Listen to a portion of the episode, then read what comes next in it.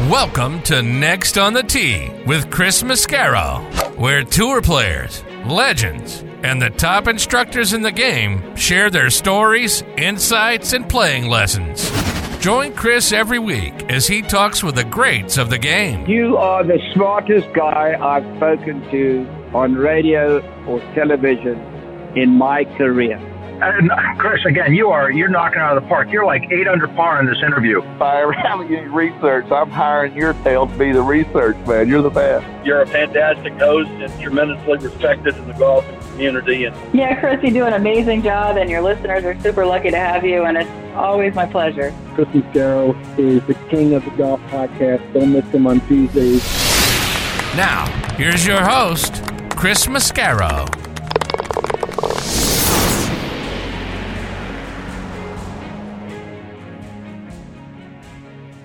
Good evening, folks, and thanks for coming back and joining me this week on Next on the Tee. I'm your host, Chris Mascaro, and this week I've got four incredible guests who have great stories and great tips that I can't wait for them to share with us. First up is going to be our good friend and my all time favorite author, Keith Hirshland. Keith has written six fantastic books, including one with that dubious CT Mascaro guy who is the head of a motorcycle gang. You can read all about him in Song Girl, A Tale in Two Verses. His latest book, Murphy Murphy and the Case of the Commission on Cliches, just came out.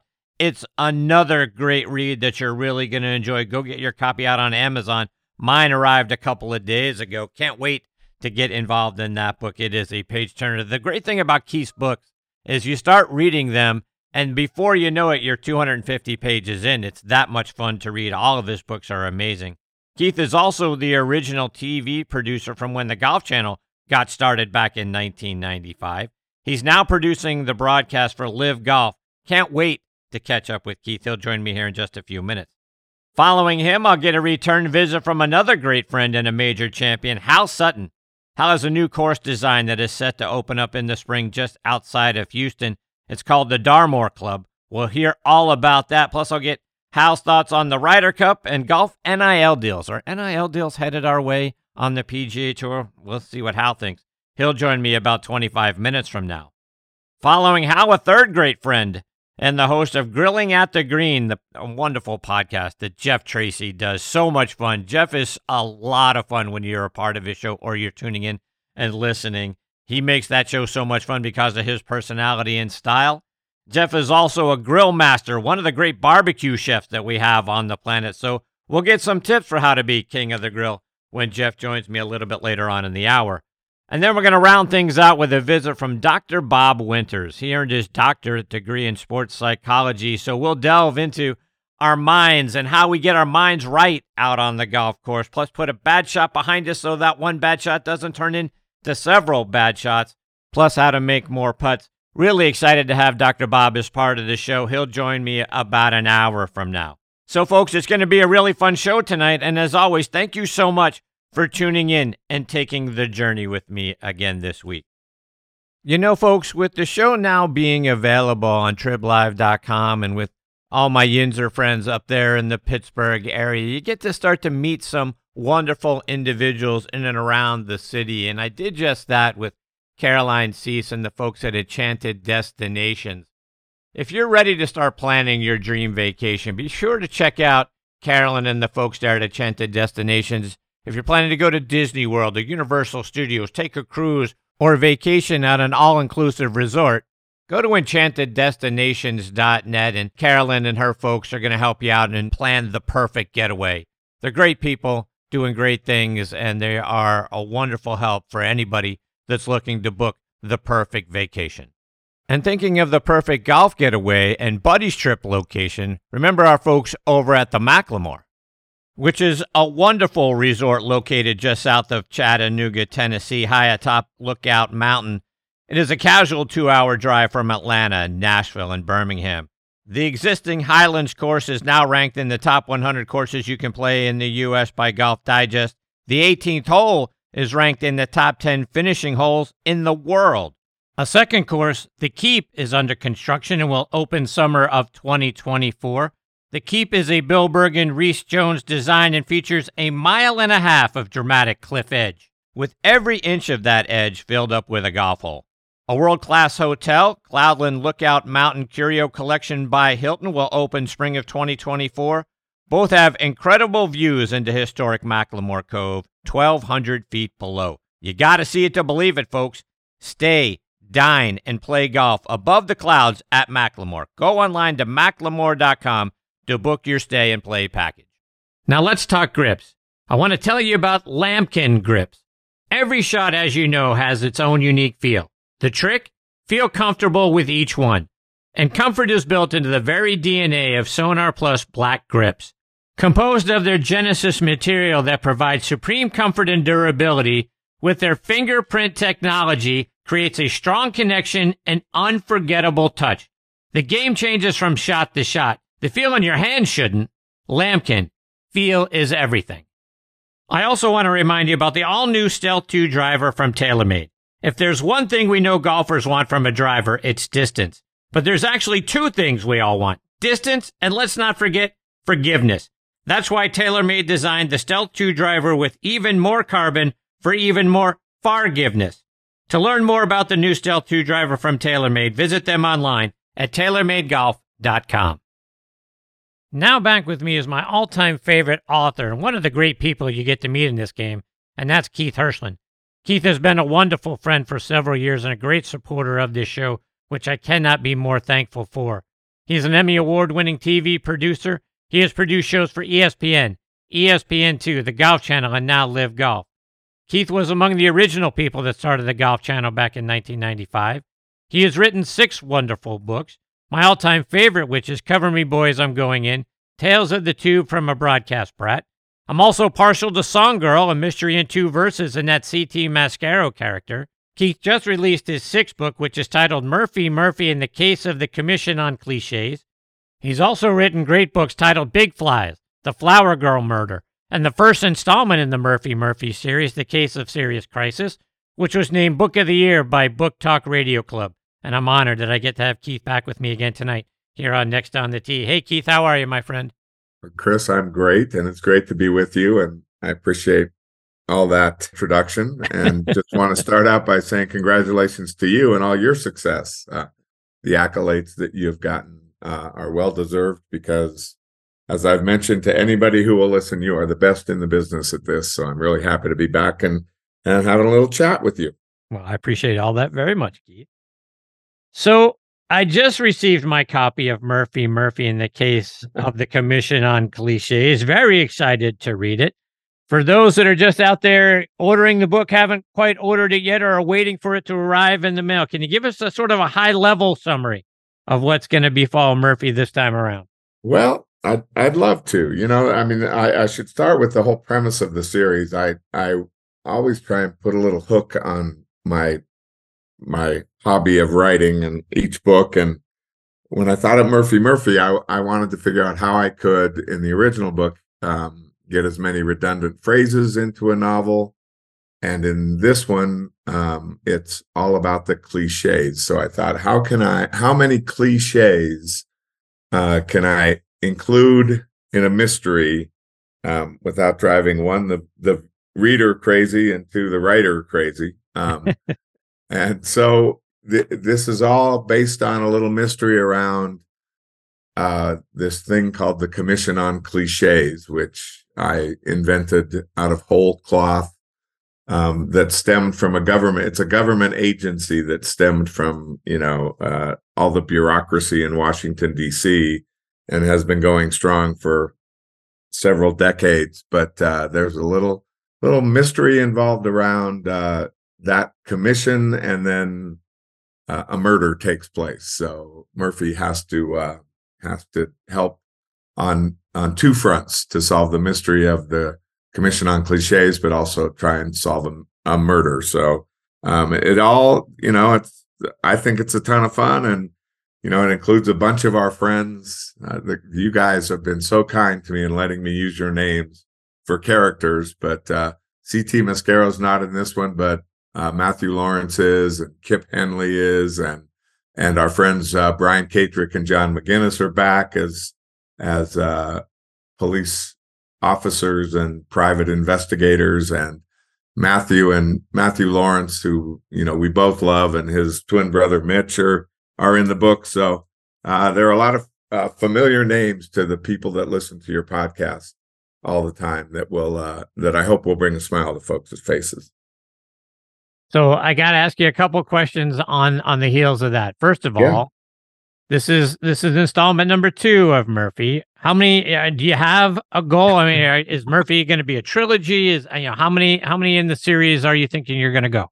Well, that was the original plan was a trilogy. See, I, I thought I would do um, cliches, redundancies, and the the third uh, installment of the trilogy would be Murphy would somehow be aligned with the pun police. So to see how many puns I could uh, I could get into a story. But you know, grammar is a beautiful thing. So you know, there are a million different uh, uh, parts of of grammar and the English language. So you never know. I may not stop at three. There may be there may be more than three, but the original plan was three. So are you already beginning the third installment? Are you writing that one? Have you gone back to to Song Girl? Where are you going from here? That's you hit the nail on the head. I'm I've I've put Murphy Murphy on the shelf, and I'm back to a uh, a third Detective Mark Allen book, who was the detective in Flower Girl Murder and Song Girl. So uh, that's the one I've started again. Number seven will be a uh, a a uh, sequel to Song Girl, and of course, uh, the character that we all love best, CT Mascaro, will certainly be uh, be a part of of this book coming up. I've just started, so usually it takes me about 10, 10 to 14 months to get it all done and finished and out to the publisher. So um, look for that in uh, in either late 2024 or early 2025. Look Forward to it already. You kidding me? All right, so let's switch gears a little bit. sure. Um, you're producing the broadcast for LIV Golf, and last time that you joined me here on the show, you said to the audience, "Look, just tune in, give it a try." You, know, you guys were doing a lot of innovative things. You were doing a lot of different things with the broadcast. A lot of challenges to to broadcasting a golf tournament when just about every golf ball is in the air at the same time. How do you feel about how year two went? I couldn't be more thrilled honestly um, i thought we had a had a great year i thought the league had a had a great year um, you know the stories that that came out of our 12 you know that at, tw- i'm sorry 14 events this year. And again we've talked about it before you know with with everything that's happened in the world of golf over the last couple of years um, because of or including live uh, the fact that you know we've we've put on 22 events. And you know basically we're the talk of the town which you know is a, a uh, testament to i think the uh, the interest in the league and and the things that we're doing on the broadcast but i thought we had a great year we you know the winners were some big names like brooks and dj and cam smith and you know the breakout story of Taylor Gooch, who, my gosh, as the you know according to the um, the no longer relevant world golf rankings, the 200th best player in the world. Uh, he won three times on our league in our league. Uh, won almost 40 million dollars this year um, playing golf. So uh, to think that you know that guy isn't considered one of the best players in the world is laughable. Um, but we also had some great, you know, kind of breakout stories. You know, Danny Lee came over and won a tournament. Charles Howell, who was, you know, one of the most consistent players in golf, uh, one of our won one of our events, and you know, Harold Varner III, who, you know, before he came over to LIV, everybody loved. Um, you know, he also won on uh, in our league. So, you know, and Bryson. I mean, Bryson winning a couple of times. The whole thing was just really fun and great, and and we keep pushing the envelope we feel in terms of the broadcast and i know that there are a lot of people who are traditional golf fans and traditional uh, viewers who you know are used to you know having a lazy little afternoon and maybe taking a nap while the while the golf coverage is on um, we're we're not going to let them do that so you know, we're we're trying to reach a younger audience. We have a lot more. We show a lot more golf. We show more golf shots than anybody.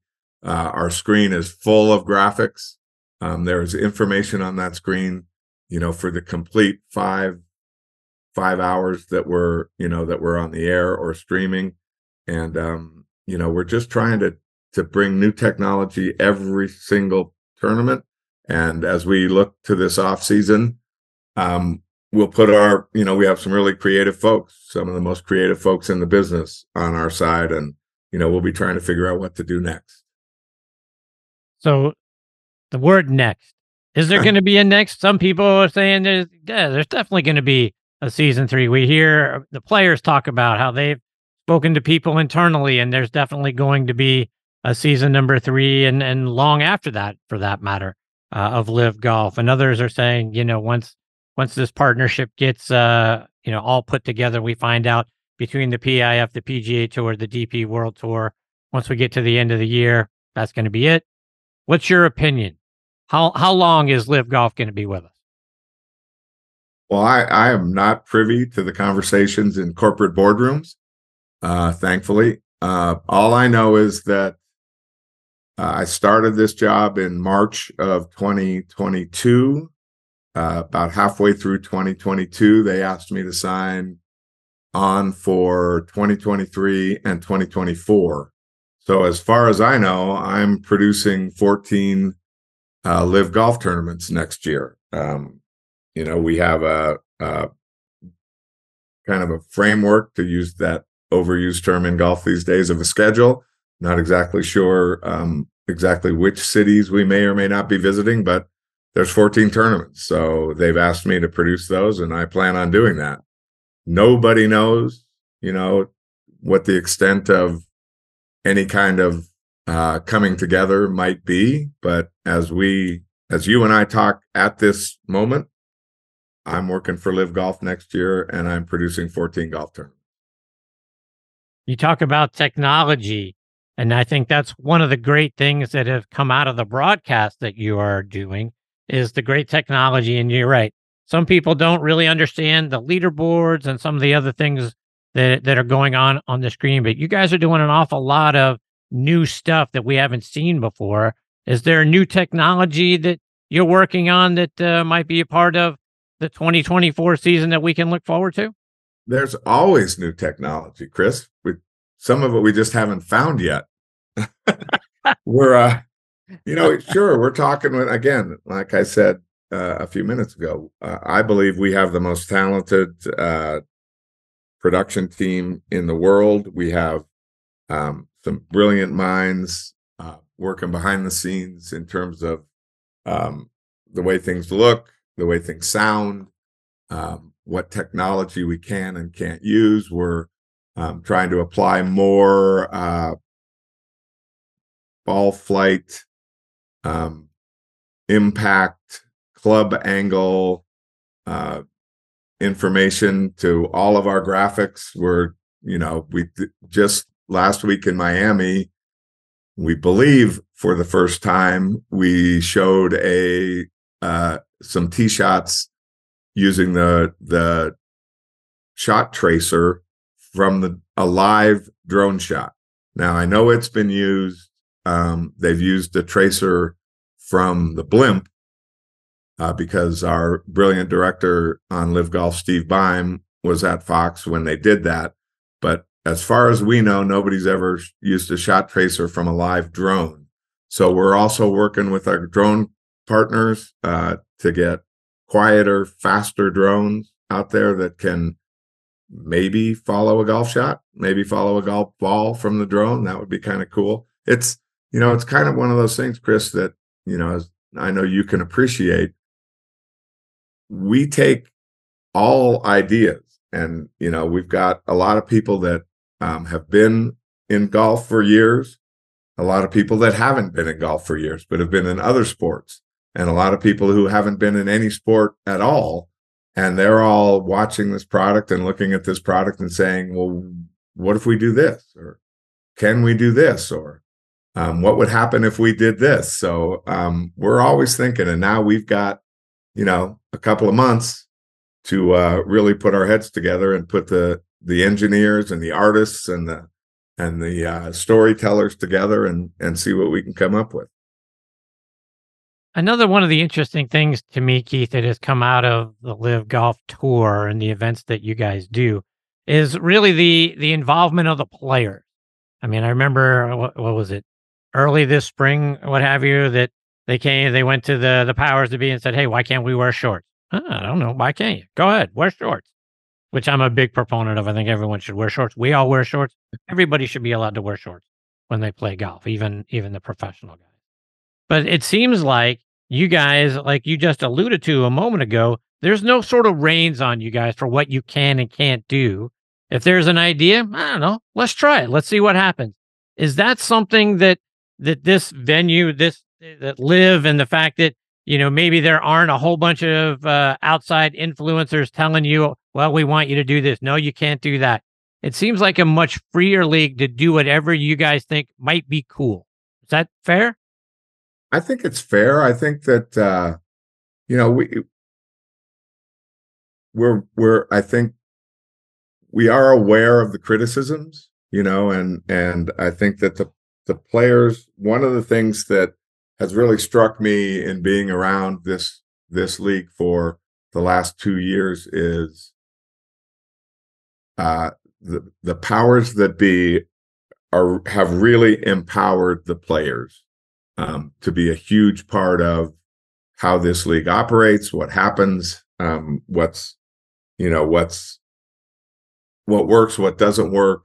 They really value uh, the players' opinions, and um, I know there are, you know, I'm, I'm, I shouldn't say I know, I don't know, but um, there are always discussions around what can we do, you know, to make things better, and that always involves getting the players' input. If it doesn't come from the players to begin with, and that has happened in the past as well. So uh, it is a, you know, it's it's a collaborative effort.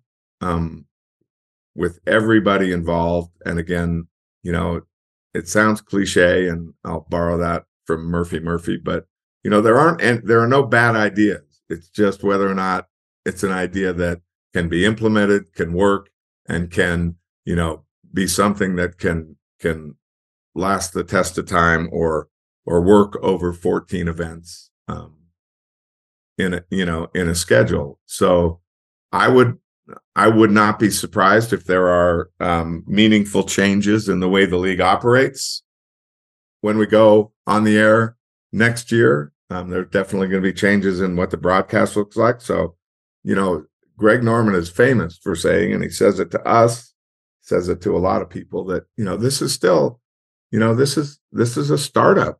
You know, we're we're just we're trying to figure out what works best um, overall for the league and and on you know from the things that I'm involved in and the things that I can handle what works best and what can be done differently what can be new and exciting um, in terms of of a broadcast product so you know all of those things um, you know we don't have we don't have decades and decades and decades of institutionalized ideas that are so ingrained in the product that you can't get away from them even though most of them might be bad or outdated. so um, we're not in that position, thankfully.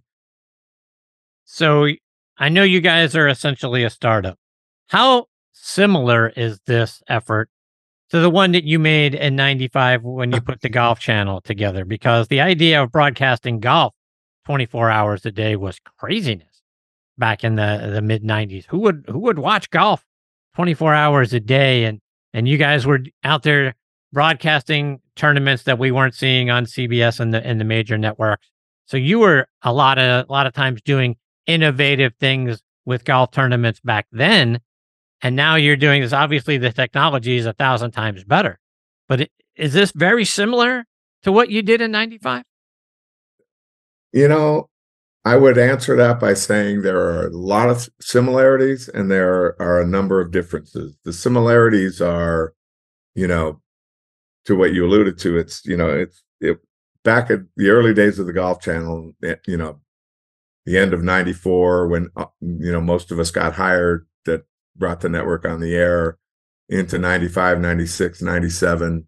You know, it was really uh, kind of the wild, wild west. And I've, uh, you know, described it that way to you a couple of times. I mean, you know, we were left to our own devices because the folks, Mike Whalen and, and Bob Greenway and Joe Gibbs and the folks that were back in Orlando steering the ship, you know, had 20, 30 different plates in the air. And they had hired, you know, I had worked golf at ESPN, and so had our director, and a number of the folks that we brought on, and the number of the folks that Mike hired had live golf experience. So they were like, you guys know what you're doing. We don't have to worry about you.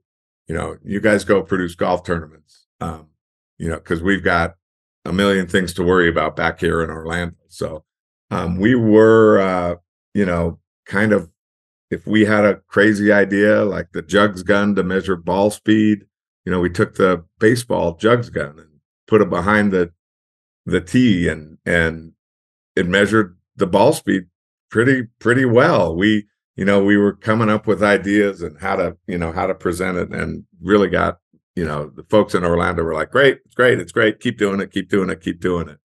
Um, it's there are a lot more layers here at LIV Golf. Um, a lot more. Uh, you know, there are there are. Um, you know, I have I have bosses. I had bosses at the Golf Channel in those early days, but they were really weren't uh, weren't concerned with what we were doing. And the bosses I have here, now here at LIV are awesome, and you know they're solely focused on our broadcast product. They're solely focused on doing the hard work um, to give me all the tools that I can possibly want to make the best broadcast we have available. Um, we also have, unlike the Golf Channel in 1994, 5, 6, and 7, and even beyond, um, we have a bigger budget at LIV Golf, um, which is really nice. So, uh, you know, like I said, there are a lot of similarities in terms of, you know, we're trying new things every day and we have the green light to do that. But we also have a huge support system and a huge, you know, group of people that are, you know, solely focused on what we're doing from a broadcast side that that makes my life, you know, it's not it's it's different, but um it makes my life a lot easier and and um I couldn't be happier to to be part of this group of folks. Some folks have scoffed at the idea when the LIV players left the PGA Tour to to join the, the LIV side of the game. And a lot of them talked about, well, I'm here to try to help grow the game. Hmm. you guys are bringing the game to areas of the world that don't usually get to see professional golf, like some of the international venues that you guys have visited. Seems like a way to grow the game internationally. Is that wrong? I don't see how that's wrong. I mean, you're you're hundred percent correct, and I think growing the game has become kind of a catchphrase that you know some people, like you say, scoff at. That maybe for a lot of people doesn't have um, a lot of meaning, but I think for us it it means a lot, and it's one of the you know kind of one of the tenets of what this league is trying to do. And you mentioned it. I mean, we're taking this we're taking this game all over the world. There are there are places and countries that are starved for great golf. And, you know, it showed when we went to Adelaide, you know, last year and or this year, earlier this year. And they um, you know, it's not like Australia doesn't have great players and Australia doesn't have great golf courses, but they really haven't had a a top tier level field play in an event in Australia for a while. And I mean, tens of thousands of people came out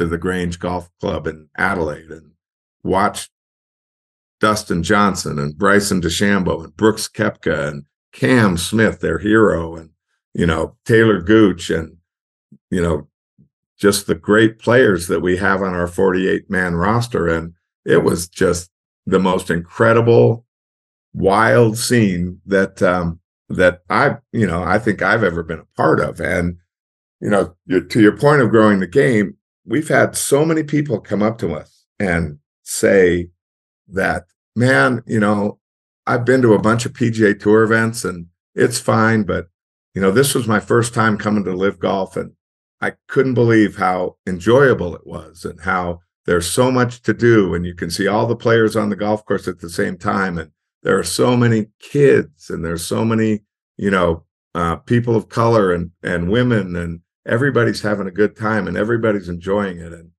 you know i know there's naysayers and i know there's haters and there all there always will be but you know we are uh, bringing this game to um, to to a different segment of the population and a different segment of the world that have been golf starved or not known about golf forever. So um, I think we should be, and we are, really proud of that. So looking back over season number two, what are what are some of your favorite moments that you've got to be a part of? Um, that's a great question. Gosh, uh, well, first of all, I will I will say every week is awesome because you know the way that the way the industry is going now, um, with these remote productions, there are a number of places, and even the NBC did it at the Ryder Cup. The producer and the director weren't at the venue; they were in a, a building here stateside while the action was going on over in Rome, and that's one of the beauties knock on wood of LIV golf so far is that we're still a one big family out on site out on the golf course. Um, and i hope that doesn't change because i'm not sure i'd like to do it if it if it did. But if i was to pick a couple of events that were my were my favorites. I already mentioned adelaide. I mean uh that you know we had a we, they had a part they built a party hole there were thousands of people were just camped there from the minute they opened the gates until an hour after the, the tournament was over and you know screaming and yelling. It was you know i mean 16th at at phoenix at waste management is you know a thing onto its own. But you know this was this was um kind of comparable it was really great and we had a hole in one and um that was really exciting and to watch taylor gooch really you know kind of come into his own there was fun. And then I would say um, being in the truck when Bryson DeChambeau shot 58 on Sunday in Greenbrier to win a golf tournament on a golf course, sure, that has given up low scores, but was a PGA Tour venue for a lot of years. And, um, you know, to see that,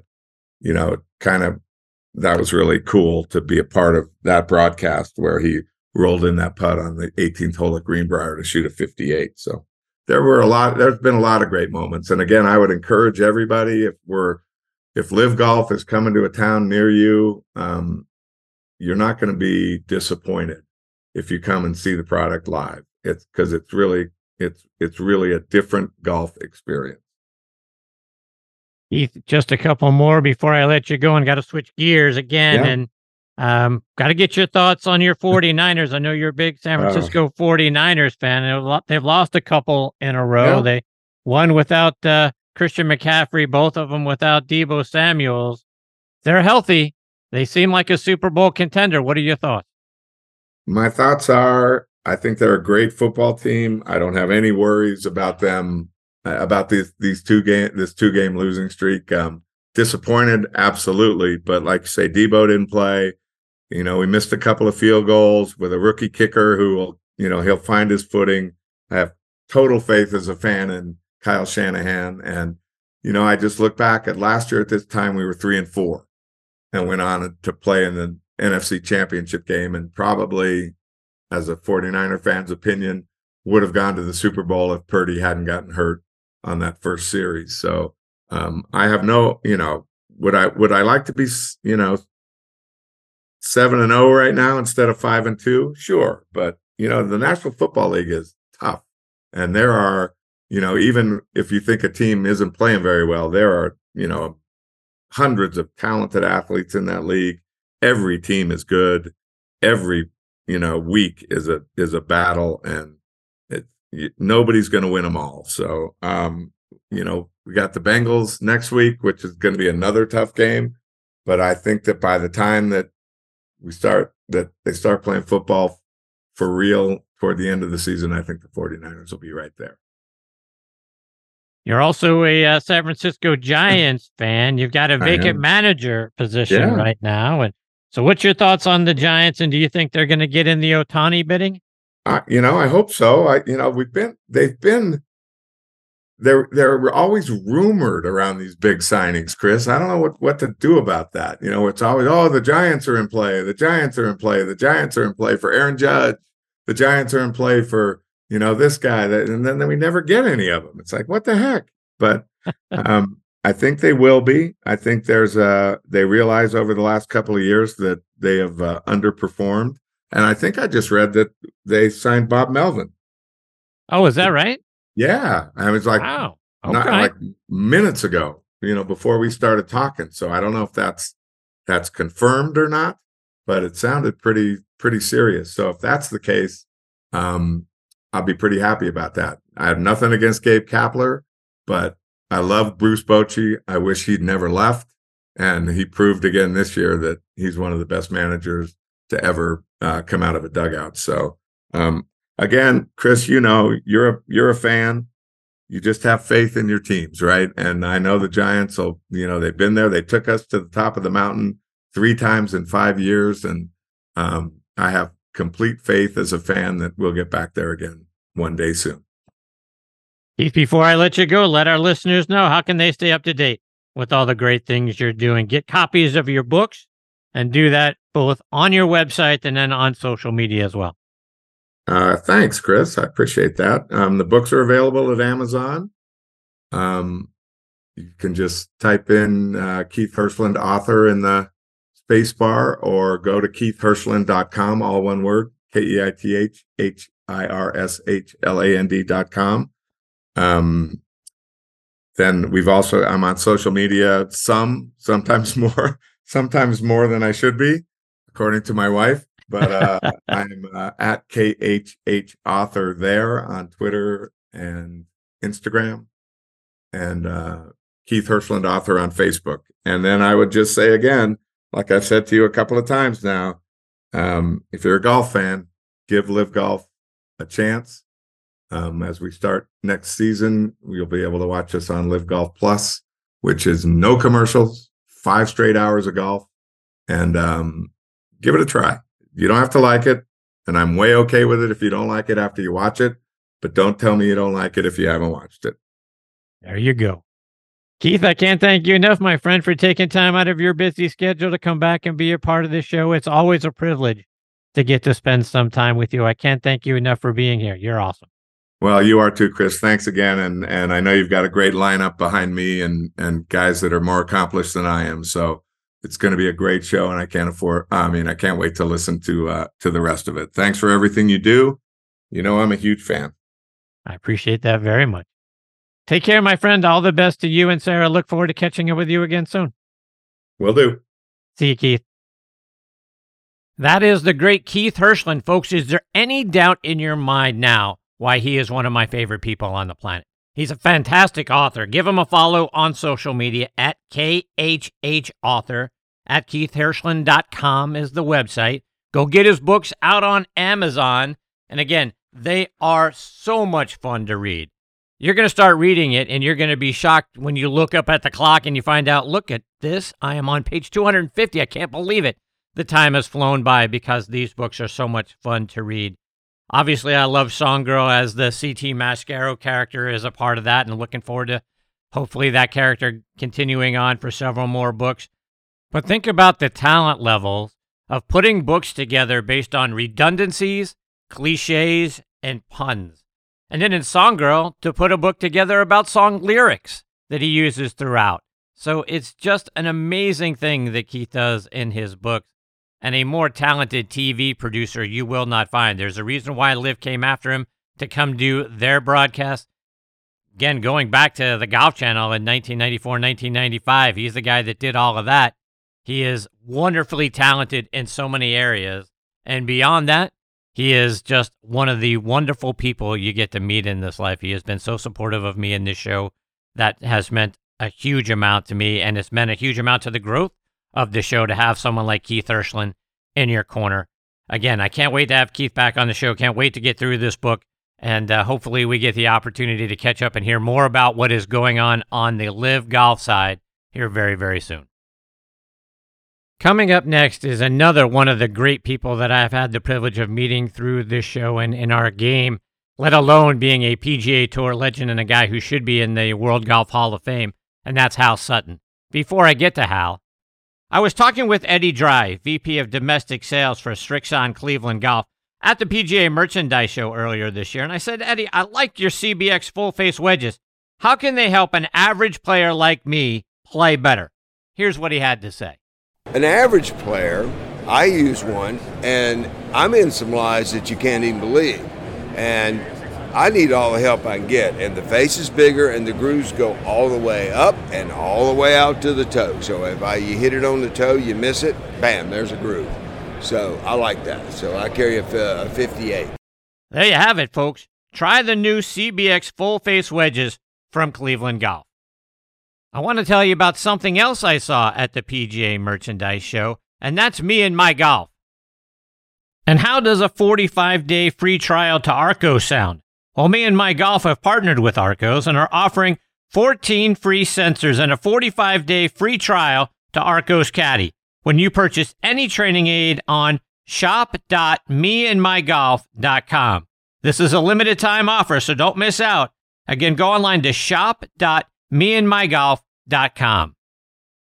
With many years in the business, menswear brand Construct has finally launched its green golf collection, sustainably produced using renewable solar energy and recycled fabrics. Hit your best shot in their performance enhancing polos, quarter zips, and bottoms. Made with four way stretch, quick dry, and UV 50 plus protection. From solids to bold, eye catching designs, Construct Green is the perfect piece for making the best memories on the greens. And the best part? You can head to construct.com, and that's C O N X S T R U C T.com, and use code Chris for 20% off the green collection today. Now back and next on the tee with me is a guy who's become a wonderful friend, and that is PGA Tour legend Hal Sutton. Hal is a great follow on Twitter at Hal Sutton Golf. He has a great podcast of his own. It's called Be the Right Club Today, which you can watch and subscribe to out on his YouTube channel. It's also available just about everywhere you get your podcast content. For those of you who haven't joined me before when Hal has been a part of the show and may not remember the great playing career that Hal's had, let me give you a quick reminder of what should be a Hall of Fame resume. Hal was named the 1980 College Player of the Year. He won 14 times during his college career at Centenary in Louisiana. He was a two time All American and led Centenary to the NCAA tournament. He was a two time Trans American Athletic Conference Player of the Year. Hal won the 1980 U.S. Amateur Championship. He turned pro in 1981. Got his first win on the PGA Tour at the 1982 Walt Disney World Classic. And that year he was named the Tour's Rookie of the Year. In 1983, he was named the PGA Player of the Year after winning the Players' Championship and the PGA Championship. Fast forward to 1998, he won the Tour Championship here in Atlanta. He famously beat Tiger by a stroke at the 2000 Players Championship. He captained the 2004 U.S. Ryder Cup team. He backed up his 14 college victories with 14 more on the PGA Tour. He finished second 18 times.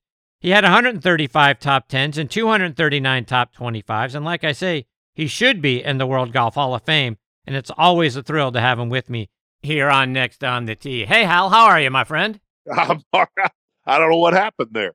Anyway, did you say how your ankle is? Are you doing okay? yeah, I'm doing all right. And it's, you know, it's annoyingly painful right now. I'm kind of six days post surgery. So I go back next week for my post op and, and hopefully uh, get these stitches out and, and start rehab. Right now, it just is annoying with the stitches in there. So, but well, all in all, I'm good. I couldn't tell it at all with your podcast and your voice. You sound great. So I appreciate that. Thank you yeah. very much. So, Hal, you got a new course design that's uh, coming up on the finishing touches. We get to see it potentially in the spring of 2024. Give us an update. How's it coming along? Oh, it's awesome. Uh, you know, I moved over here over a year and a half ago when I knew we were going to do this project, and I've been there every day that we've been moving dirt. So I put my everything into it. Everything that I believe about golf uh, is in this course. Uh, it's it's uh, we, use CB Macdonald and Seth Rayner's templates where we could. There's 17 template holes out there. One hole's not a template hole. Uh, of course, you know, when you use the templates, it's your version of the template based on the land that you've got. But uh, it's a piece of property that was mined for sand and gravel 130 years ago. It had a railroad through it. So we used the railroad. There's no water on the golf course. Uh, it's very Scottish feeling. Uh, we hired Nick Holligan to be the director of golf, who is Scottish, came from Renaissance, and uh, he's been in Lake Tahoe. So everything about this will remind you of Scottish golf. And, uh, you know, I never won the British Open, but I sure enjoyed playing over there every time I ever went. And the imagination that is required to play well over there, you know, the ground is used a lot over there. We don't use the ground much in America. We, you know, we fly the ball everywhere we go. And I think that's one of the reasons why we have trouble in the Ryder Cup because we don't have the imagination that the guys have that grow up in Europe. And so I wanted to, this is my gift back to American golf, basically. And I think it's needed. I think more people need to play golf courses like this. You know, there's a couple of blind shots on this golf course. Americans don't like blind shots because Ben Hogan said, How can you hit something you can't see? Well, what I would appeal to Americans is, is embrace the joy of having to wait and show patience to see what you did. I love that. That's awesome. So tell me, uh, getting back to using templates from CB Macdonald and Seth Rayner, why why that? Why did you go that route? Well, I think it's actually had a resurgence. A lot of people really like the old school. I mean, I'm I'm a traditionalist, Chris, and you know I don't like music on the golf course. Uh, I think we've allowed the ball to go too far too fast. I think people are struggling around the greens because everything's cut down so low and uh, they're chili dipping and uh, sculling the ball across the green because they can't hit the shot. They don't play enough to know where they bottom out at. So, you know, this this has got a lot of old school golf in it, and I want people to come out here and enjoy the game again. This this golf course, you need to pick your poison. Basically, uh, it's seventy four hundred yards long from the back, but there's you know five tees on every hole, so there's multiple yardages that you could play the golf course at. There's two holes that can we can either play as a par four or a par three, two drivable uh, par fours if we want to play them that way, or two long par threes. Uh, so I've put a lot of choices out there for the the golfer themselves, and uh, I think you'll hear a lot about it. It's called Darmor Club, D A R M O R. I think uh, there'll be a, a lot of people hear about it.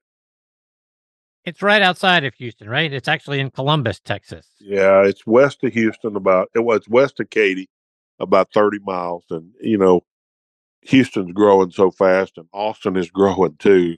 We're right in between Houston and Austin, and uh, both of them are growing towards us. Uh, one day, uh, probably not in my lifetime, but they'll join somewhere probably. So many people moving to Texas, it's unbelievable. Now let's switch gears a little bit. I want you mentioned the Ryder Cup and why we don't get enough practice on the kinds of courses when we play an away game over in Europe. Is that you know I, I think we've tried to figure out what the silver bullet is for why we don't win more of these things recently. We there was the pod system and the, the buddy system and all kinds of things have been kind of thrown out there. And everyone every time we we kind of feel like we we found the silver bullet, we find out we're wrong. Is it really just as simple as course layout and design, stuff that we aren't used to, and then really the players going out and playing better? Well, Chris, I was hoping you wouldn't ask me about this. you know, I'm pretty well versed on it because I played in four Ryder Cups and then captain one time. Uh, in recent years, there's been a lot of friction, I think. Uh, you know, people uh, as far back as 99, you know, the talk of being paid to play. And, uh, you know, uh, we see this across the board. I'm trying to be careful how I say this. We see this across the board in sports where people want more money and more money. They give you their best effort, they sign a big contract, and then you just saw the best they'll ever produce because they've signed the big contract. Sports has become about money. Whether you're an owner or whether you're a player, it's a lot of money involved. And if there's not enough money involved, they want more money involved. And I think we saw that this year. I think we saw that some of the guys didn't really want to be there. And I think there, I mean, I don't know. I wasn't there, so I don't have any idea. I mean, this is speculation on my part, but I'm watching and I just didn't see uh, the want to and I don't know if I was reading that because of what I think is going on, or I don't know if that's what I really saw. But uh, it's scary what's going on in sports right now. You know, I feel like college sports has been killed. My brother, my sister's youngest son is starting quarterback at Baylor. And, you know, this NIL stuff has, it's ruining college sports. And you know, people can transfer. You know, I mean, uh, I forgot what the number is, but like 12 starters on each team is somewhere else. They were somewhere else the year before. I mean, this is crazy. There's no loyalty in the world anymore. And I don't know, Chris, you want me to shut up? No, I don't. Of course I don't. but, but so let's take that a half step further, Hal, because that's the other thing I was going to ask you about is eh, Xander's father alluded to the fact that he wanted an NIL deal, right? That's essentially yeah. the PGA of America, the Ryder Cup is profiting off the image and likeness of my son. We should get paid for that. And we know that there's things that they don't get directly paid for, but they get $200,000 for the charity of their choice. They get money put into their pension funds and, and all of that. I had Suzy Whaley on the show a few weeks ago, and she talked about how the marketing of yourself as a Ryder Cup player is indirectly a way that you are getting paid for these sorts of things. But NIL, to your point about college football and college sports in general, it's all very different than when you were in college. And when I was in college, there was none of this sort of thing. I mean, we can talk about whether there was cheating and under the table money and all that sort of stuff, but at its at its core, there wasn't any of these things. And now everybody wants to get paid for everything. And I, I struggle with that, how I really do. Well, so do I, Chris. You know, I would say that when we were playing, it was more of a pure sport. All sports were at that point. We played because we loved the game more so than we got paid to. Let me give you an example. I mean, I'm going to go ahead and step on a limb and tell you a few things. When I was leading money winner in 1983, I don't remember the exact amount that I won, but it was about four hundred fifty thousand dollars, and I made about five hundred thousand dollars off of the golf course. I was twenty five years old, so nine hundred and fifty thousand dollars, or or yeah, right around a million dollars. My life wasn't set. I had to go back to work. That same year, now would be fifty million dollars. Wow. So that guy doesn't have to go back to work. He doesn't have to have as much desire. So when you think about it like that, you know, I, my, I mean, I, you know, you, it wouldn't take that long. You could spend a million dollars. At, I mean, the way we played the tour, you know, we're, we're paying our own expenses and everything else. So it costs a lot to be out there. And, uh, you know, I had to keep trying to win.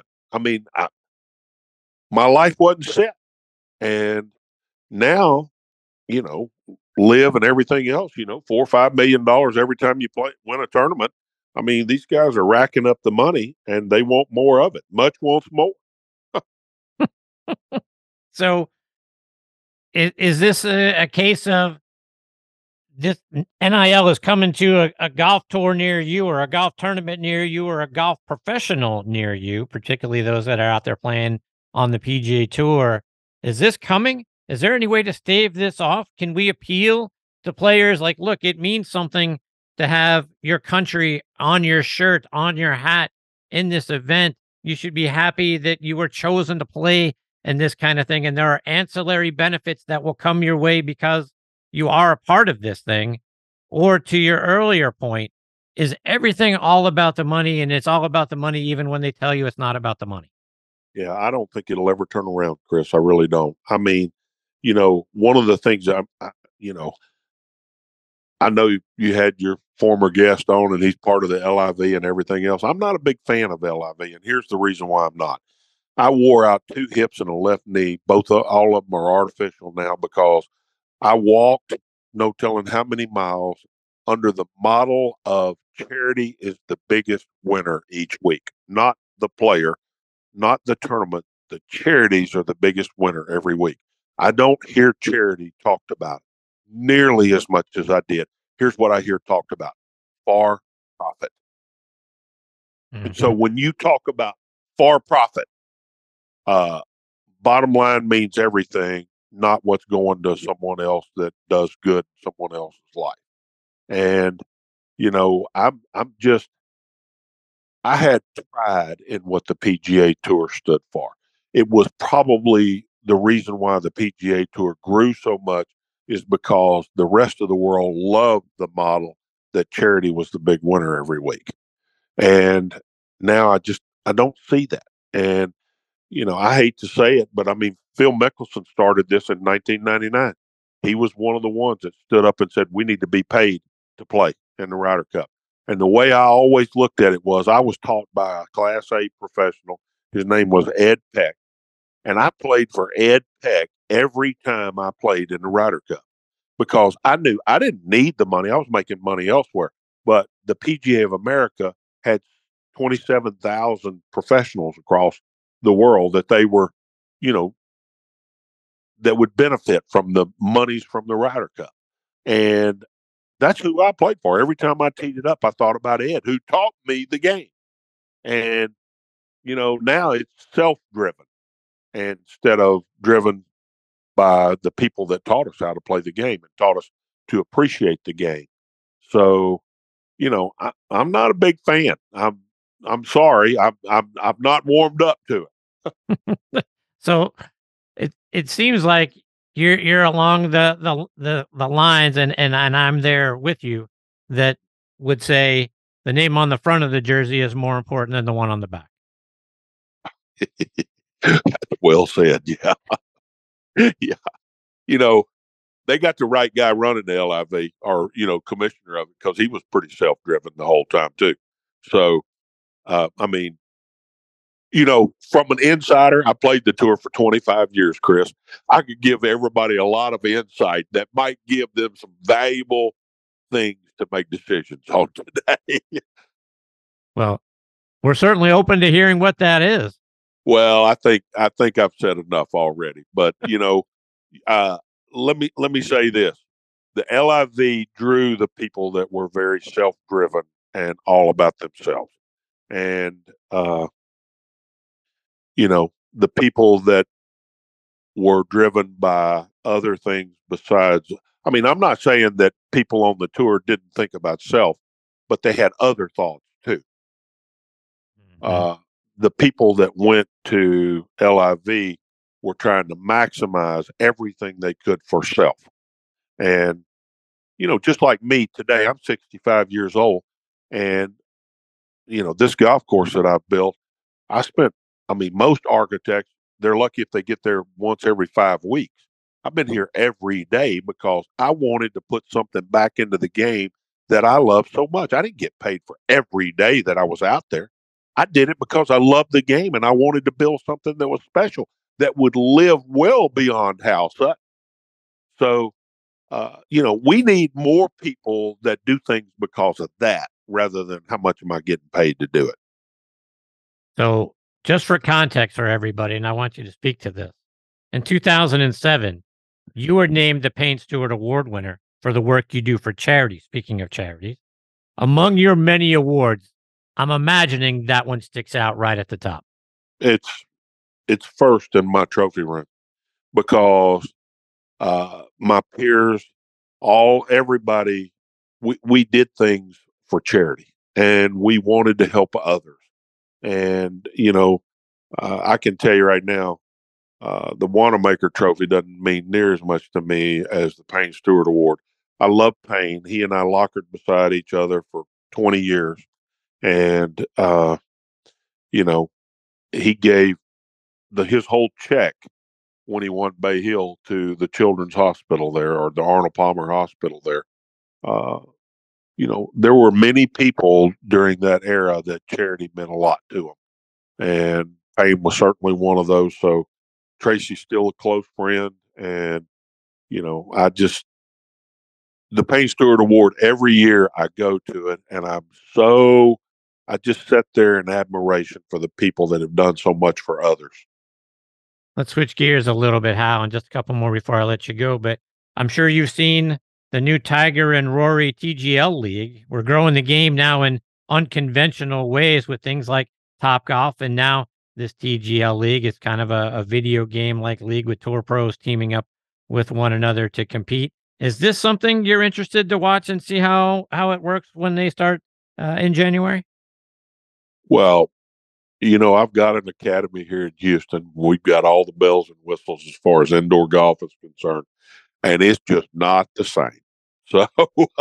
So, you know, I wish them luck. Uh, I probably it'll be successful, but uh, you know, I still like the golf course myself. Now, as we've talked many times when you've been a part of the show, speaking of all the bells and whistles and the technology, you're a guy that dug it out of the dirt. You were looking at, you know, your ball flight and things of that nature to try to figure out what what you needed to correct, not what your smash factor was or what your ball speed was or your angle of attack. None of that technology existed. Is that technology great? To your point, you've got it at at your academy. That's nice. But does anything substitute for the way the ball is actually flying?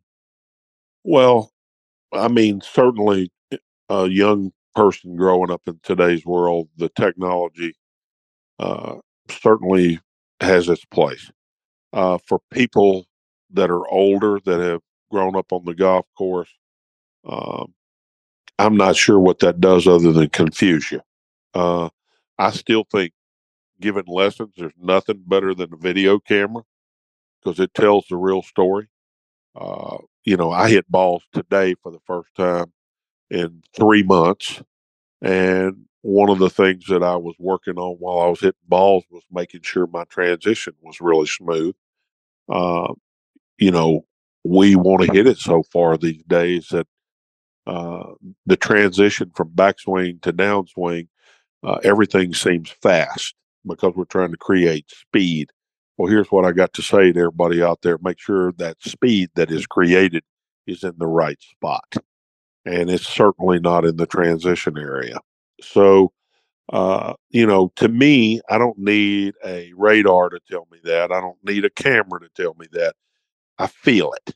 And uh, I still think this is a game of feel.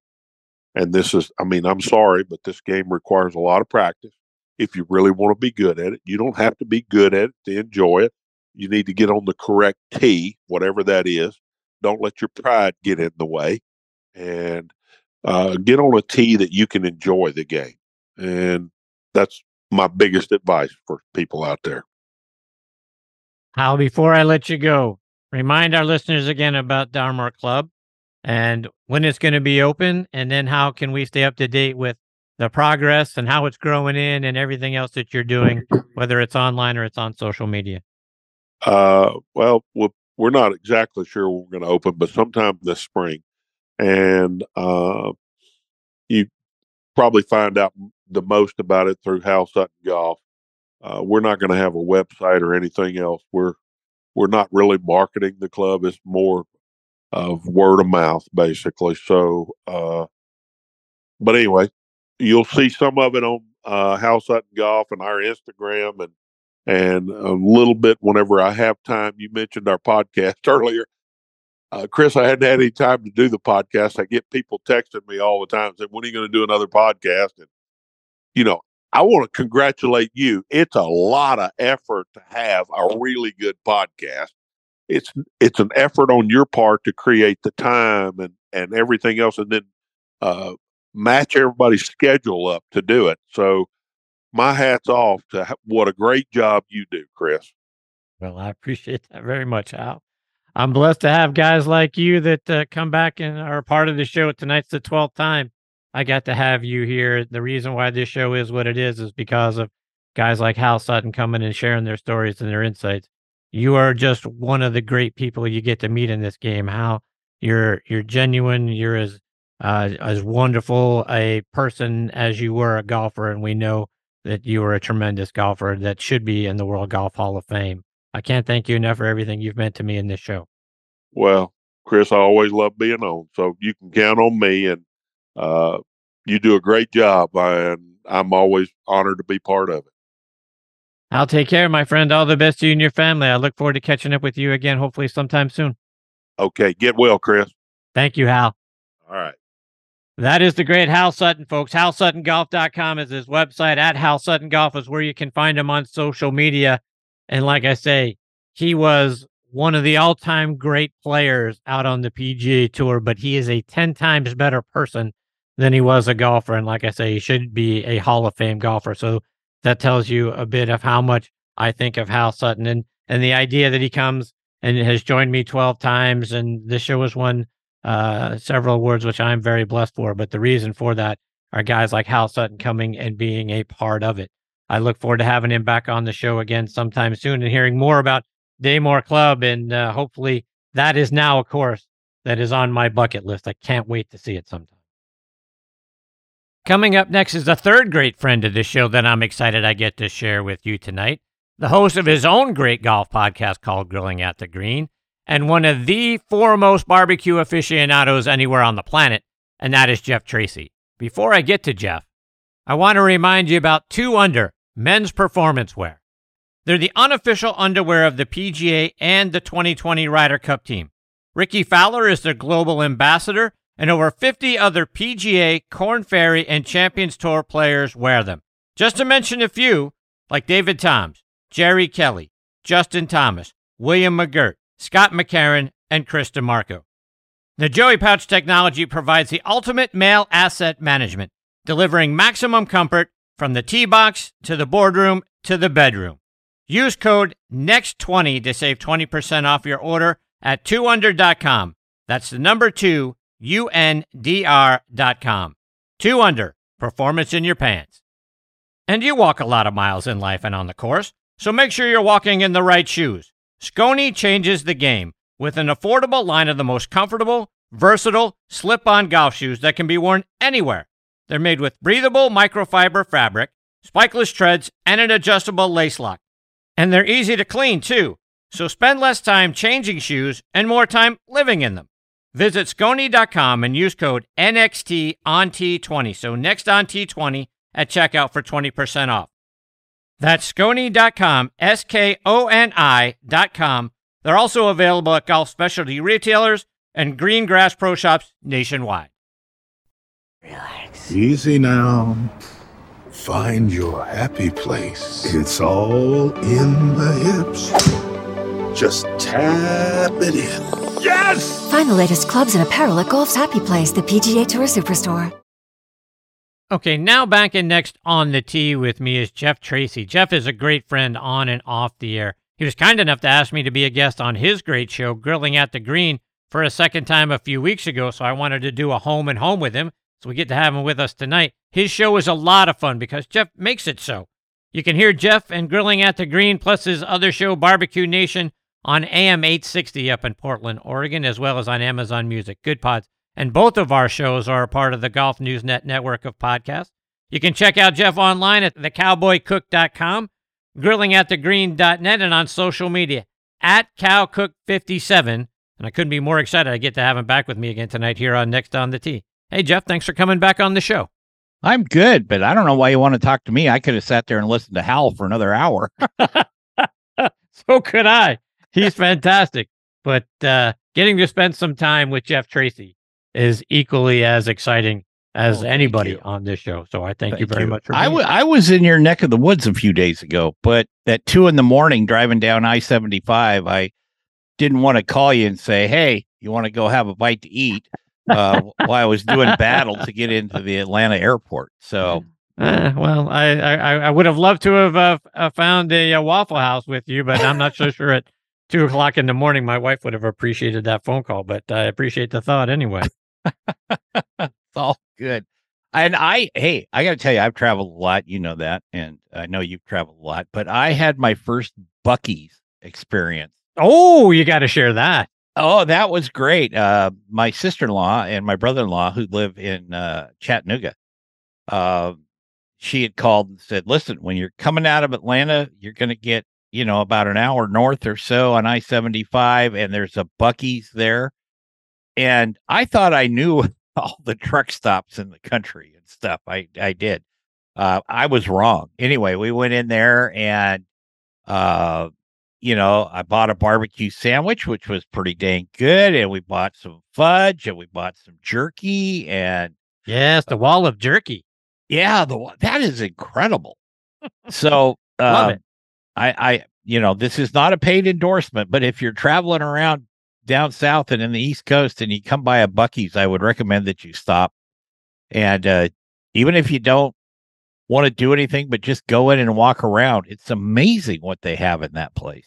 It really is. I love I love Buc-ee's. And to your point, you can go in there and just kind of stroll around for a while in amazement of yeah. all the things they have in there and all the gas pumps out front. I, I, I lost count. Is 40 gas pumps, something crazy number of gas pumps that they have.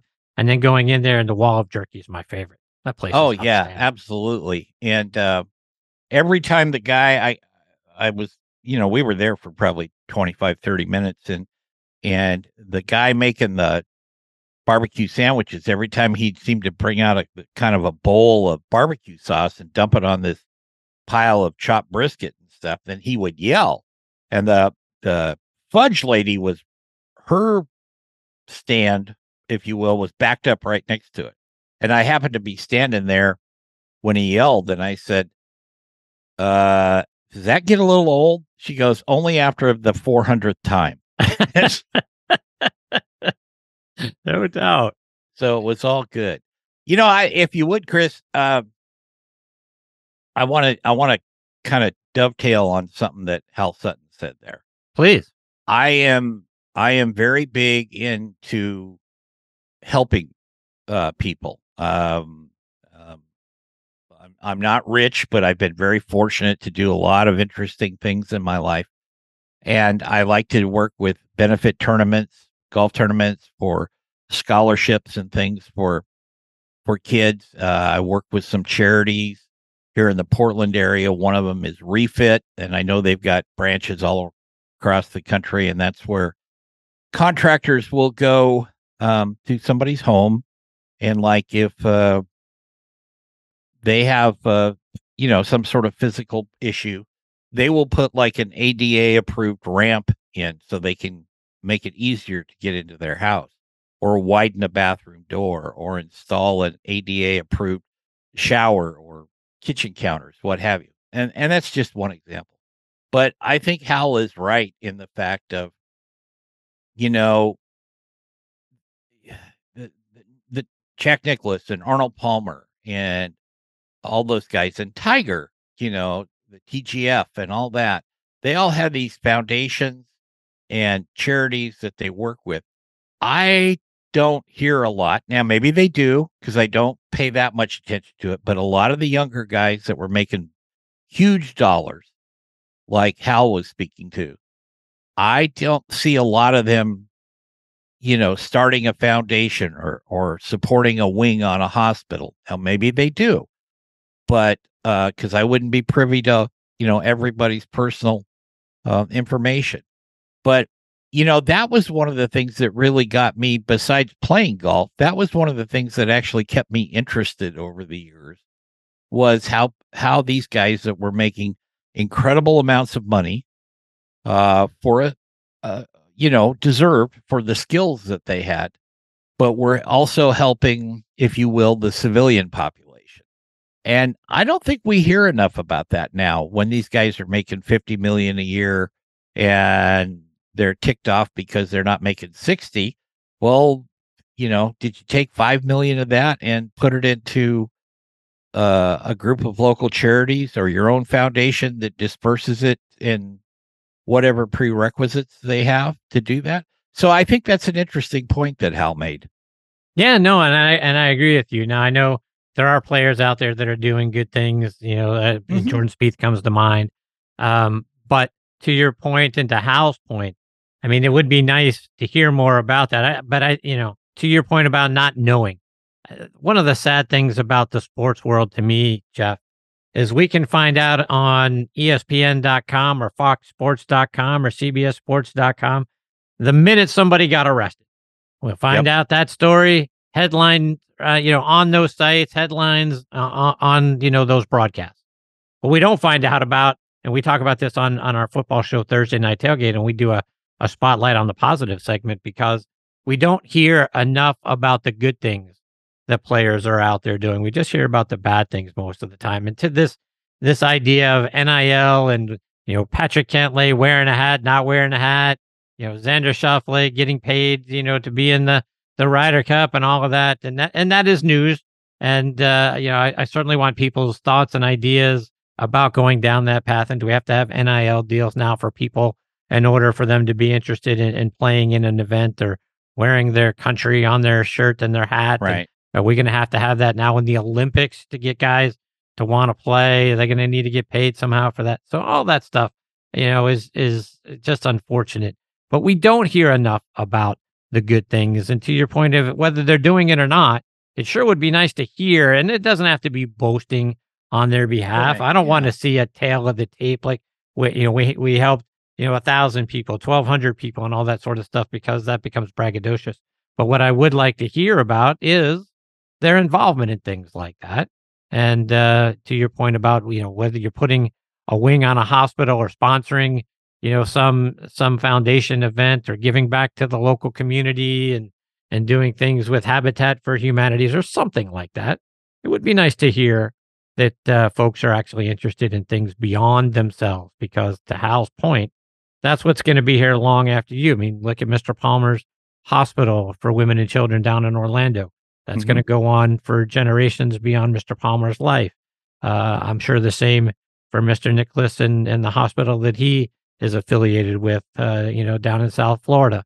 So those are, I, I think, things we at least like to have the knowledge of um, that they're doing. So I think you've got a valid point on that. Yeah, I, I think so. And and it's like I uh, did a show with Bob Estes today.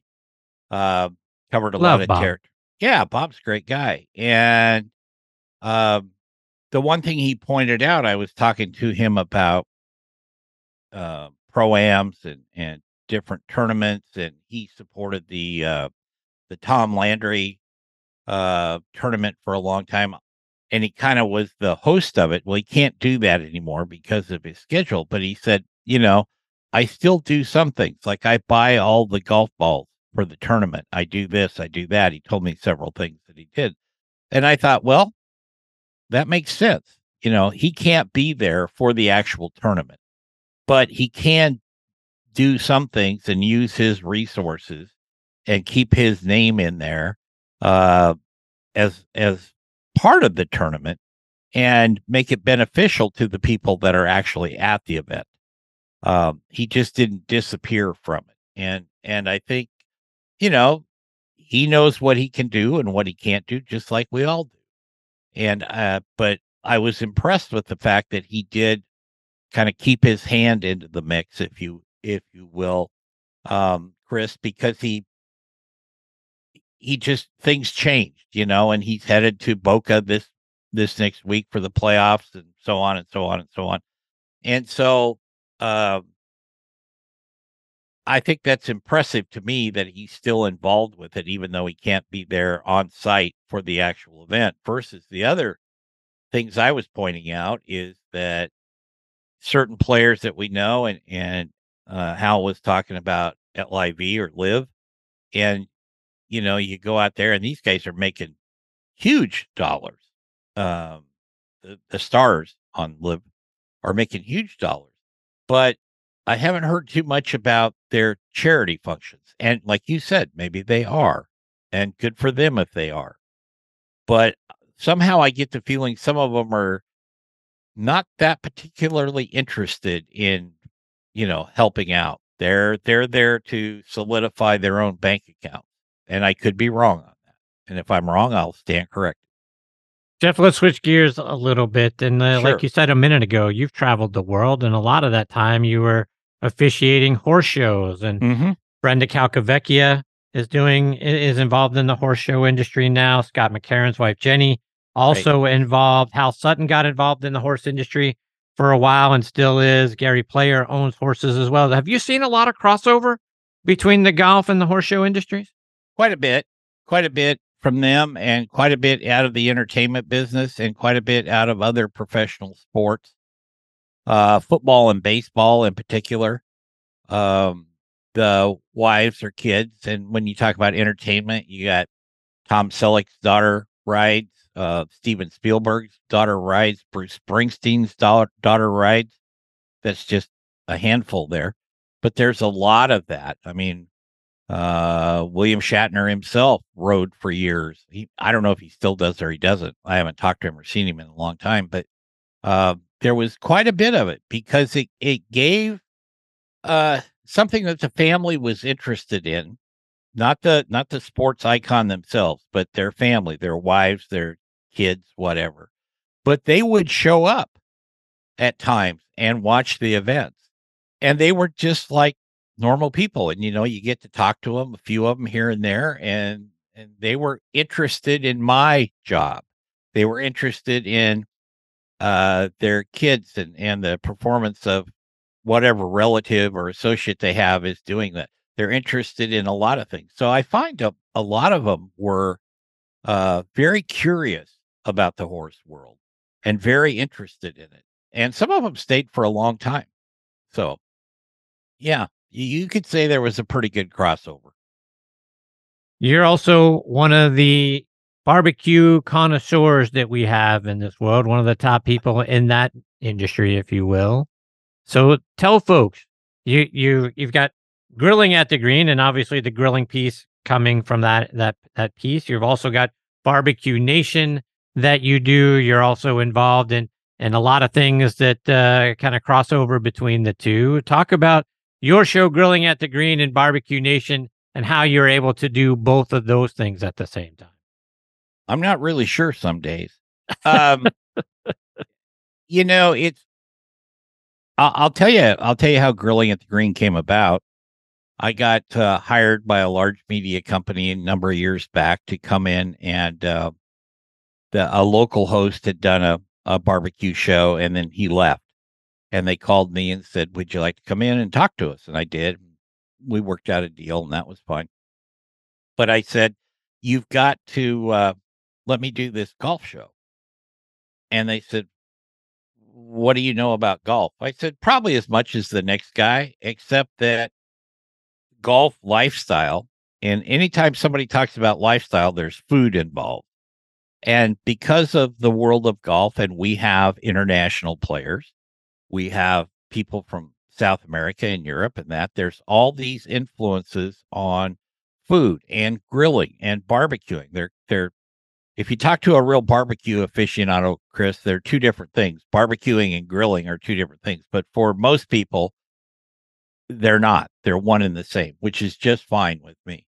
Um, but I I really think that you know in all the golf coverage that's out there, one of the things that that people miss, and I'm talking about television, uh, sometimes they'll do a little piece on the milkshakes at, at Jack's tournament or something like that. But there's so much more to it that people really can get involved in, if you will, outdoor cooking. And so hence the grilling at the green show came to life too. They they hired me to do the barbecue show because I'd been cooking on television for a long time. I'll, I won't tell you the amount of years, but a long time. I started when I was three, and uh, and they thought I could handle it. And I had done radio, I other syndicated radio shows over the years. So, uh, yeah, we that's how they kind of all melded together. And we are turning uh, grilling at the green into a television show. Uh, Leanne Whippen, who's a Hall of Fame barbecue, uh, you know, icon, lack of a better term, and I are hosting the uh, show. We just finished filming the first seven uh, shows worth of cooking segments, and now we're going to go back and fill in some of the the personality profiles that we'll be working with, like that, and again through our friend Ryan uh, Ballengee. This is going to be on the Golf uh, News Network channels that are coming out on television after the first of the year. And so um, we're going to cross over the food and the golf. And uh, I will make, I'll, I'll take one more little comment there, Chris. Years ago, when we first started this, there was a Peter Jacobsen always had a tournament. They used to call it Peter's Party up here in Portland, and it moved over to Central Oregon. And of course, uh, the Golf Channel folks uh, covered it. And I ran into one of the hosts who shall remain nameless. And I said, Well, this is what we're up to. This is what we're doing. He goes, Oh, yeah. He goes, You know, we thought about that. We were going to get all the five star chefs from like Arnold's Place and Jack's Place and, and, uh, you know, down where Tiger plays and all this stuff. And I said, But I think you're missing the point because a lot of folks can't really truly afford to go to those. That's that's kind of a bucket list deal, you know, to go play at Bay Hill and have a lovely dinner, but your bill's going to be pretty steep. And so I said, we're going to do this so everybody can uh, enjoy the food and all that. And he looked at me like I had three heads. Maybe I did that day. I don't know. But uh, anyway, so it's going to be things that you can come home from playing your round, uh, cook this particular sandwich or entree or whatever it is and the sides and sit down and enjoy it with your family and friends talk about uh, your terrible round or whatever and uh, go from there. So we're pretty excited about that. As you should be. I can't wait to watch. You kidding me? Yes it's going to be fun. It's going to be fun. And leanne actually golfs a little bit. She's a little bitty thing and i'm big. Um, and so we kind of look like Mutt and Jeff roles reversed there when we're standing there. But uh, uh, I did put in a putting green uh, right behind the set, and uh, we had a bright cherry red golf cart back there and some other accoutrements. So it's it's going to be a fun show. Can't wait. Yeah. All right. So one more before I let you go, and Okay. as you take, you know, you got us all, you know, our taste buds are going. Okay. So for so for those of us that, you know, we, we don't have a ton of money, but we do enjoy good cooking and we do enjoy good golf and all of that sort of thing. So as we've come off the golf course in your last scenario, what is a barbecue sauce that we all need to have in our in our either our pantries or in our uh, in our refrigerators or a, a spice or a rub that we should have on our spice rack in order to make the perfect piece of meat. Okay. Um, well, as far as the rub goes, I would recommend that people go to uh, Leanne actually has one that's called pig powder, and it was uh, invented by her father, uh, who was a commercial airline pilot. And it's like I said, it's called pig powder, and I believe you can go to pigpowder.com and order whatever it is you want there. Uh, as far as size of the you know, bottles. There's a couple different choices on that deal. That's one thing you should have because it works well. It's not just for pork. I've used it on steak. I've used it on vegetables. I've used it on seafood. I think it's a very well rounded uh, rub that you can have. And uh, Leanne likes to say it's a little sweet with a little heat. And I think that's very good. And you can't ever go wrong with salt, pepper, garlic. In the barbecue world, they call that the Trinity and uh, there's places online you can buy it you can mix it up yourself but just salt pepper garlic like that um as far as the sauce uh there's a couple of them uh not far that north of you up there in north carolina uh ford's gourmet foods have a sauce called bone sucking sauce and uh uh and they've got different varieties of it they've got regular they've got a memphis style they've got uh something with a little more heat in it, that type of thing. They have a good selection there. That and uh uh blues hog Uh, you can find that usually at any big barbecue store. And Brian Lay has a good one called BT Lay's has a good sauce there too. So there's a lot of good ones, and I know some of the barbecue people are going to listen to this. They'll might be upset with me for leaving them off the list, but those are some of the ones you can find most commonly, and they really do the job for you. Jeff, before I let you go, remind our listeners again how can they stay up to date with the great things you're doing on your website, on social media, and when can we look forward to watching this TV show? Sometime after the uh, the first of the year. I don't know the exact date that the network is going to launch on the different platforms because it's going to be on, uh, of course, the apps as far as Amazon and Apple and that type of thing. But it's also going to be on Roku and Pluto, uh, Sling. Um, Ryan's doing a great job just building the entire network there. So I'm thinking that they're probably going to launch sometime toward the end of January, first part of February. And you can always go to grilling at the grillingatthegreen.net, or we post a lot every week on social media. Uh, and you can go to barbecuenationjt.com for more barbecue news. I've got three websites, so I don't want to confuse people.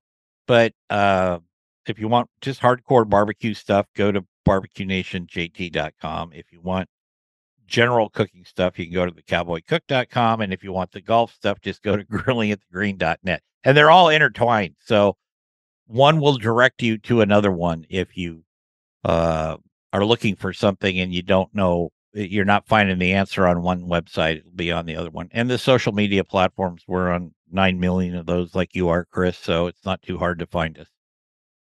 Jeff, you're a treasure, my friend. I can't thank you enough for taking time out of your night to come back and be a part of the show. Just like how I could spend hours talking to you. You're fantastic, my friend. You're one of the wonderful people that I've been blessed to get to know uh, doing this show, and uh, been blessed to do yours a couple of times, and and uh, just to get to know you off the air uh, through the other things that we're doing together on the different platforms we're on together, and just become friends through through social media.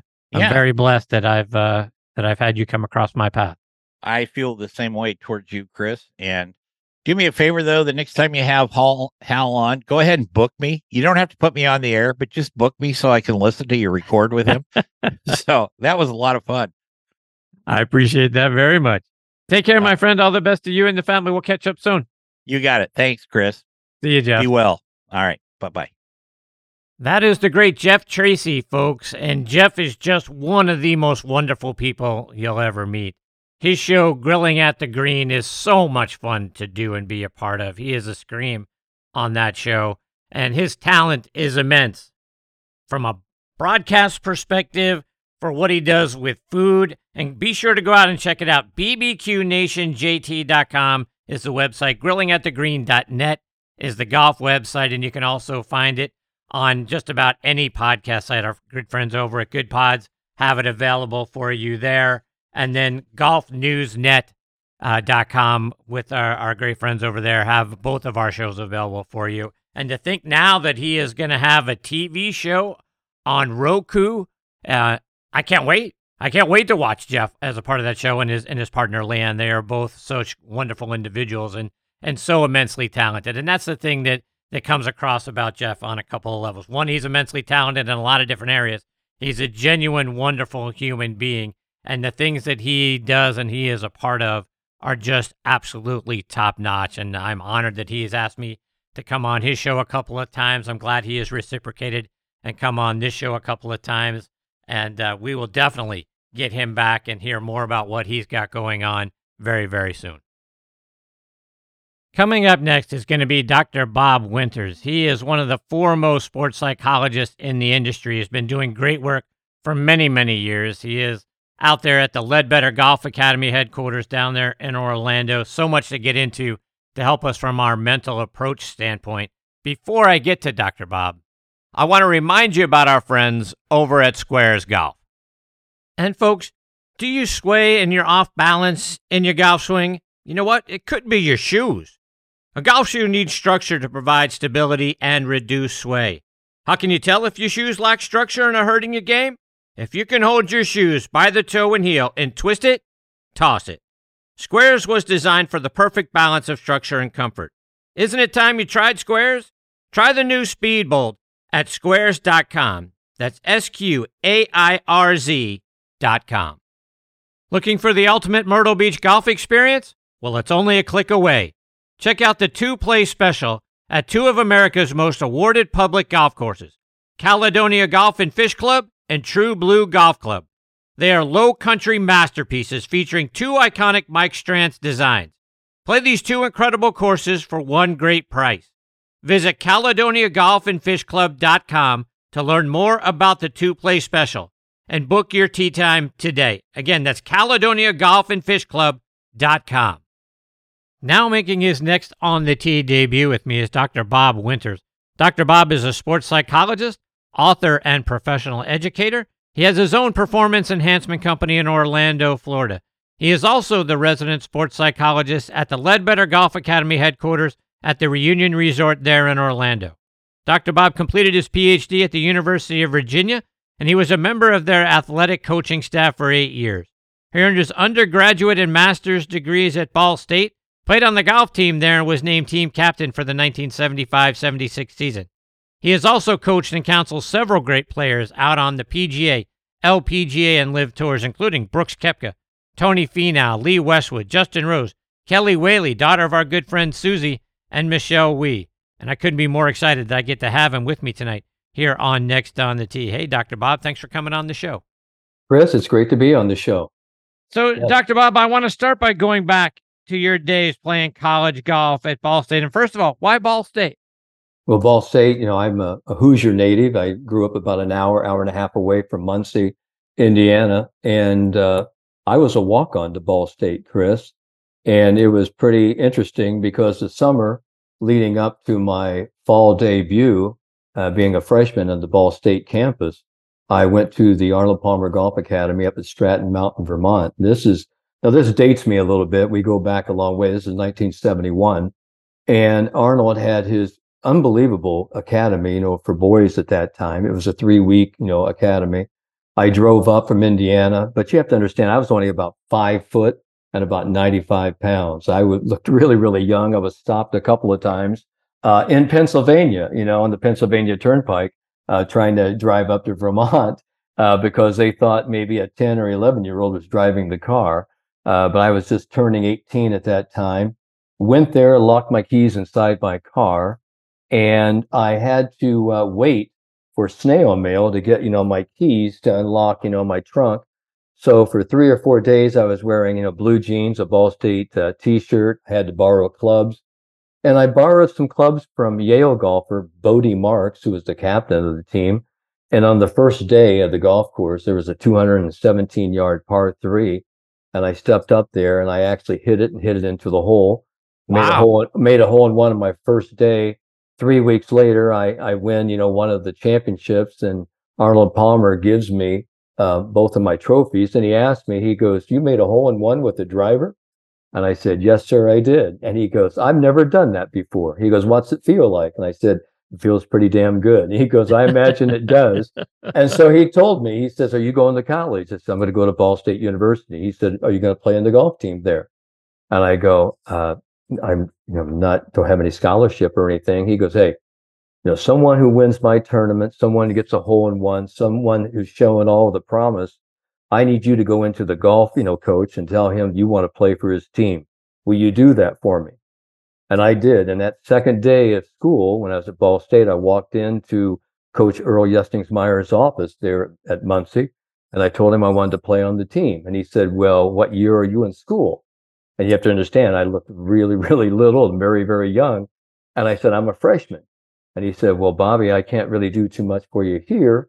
He goes, Let's wait a couple of years and see how things develop. And I go, A couple of years? I said, I'll, you know, I'll already be almost graduated. He goes, Yeah, you almost be out of high school. And I go, No, no, coach, I, uh, I, am a freshman here. And he goes, Where? And I go, Ball State. He looks at me, he goes, How old are you? And I go, I'm 18. He goes, Oh my God, I thought you were like 12 or 13 years old. He goes, Who told you to come in and see me? And I go, Arnold Palmer and he looked at me, you know, sort of incredulously, and he goes, Arnold Palmer. I said, Yeah, Arnold Palmer told me to come in and introduce myself to you. And sort of the rest is history. I walked my way onto the team and I earned my spot onto the team and uh, had a what I think a wonderful college career and went on to play, you know, professional golf. And I've been to PGA Tour schools. I've been to Champion Tour schools. Uh, I haven't, you know, qualified, but I've come very close. And uh, like I've been a you know college coach at the University of Virginia. I started all the Nike golf schools, and now I've been with David Leadbetter for about 25 years as his resident sports psychologist at his World Teaching Academies here in Orlando, Florida. And it's just you know like Jimmy Stewart, you know, Chris. It's been a wonderful life, and uh, that's how it started. But you asked me the question, Ball State. And I'm sorry for giving you the 25 cent tour, but but there but there it is. So let's take that Arnold Palmer story a step further because you played a round of golf with Mr. Palmer in 2007. Obviously, yeah. a lot of years after that first meeting, he, he had given you a putting tip way back then when you were a young student at, at his academy. And, and there you are in 2007.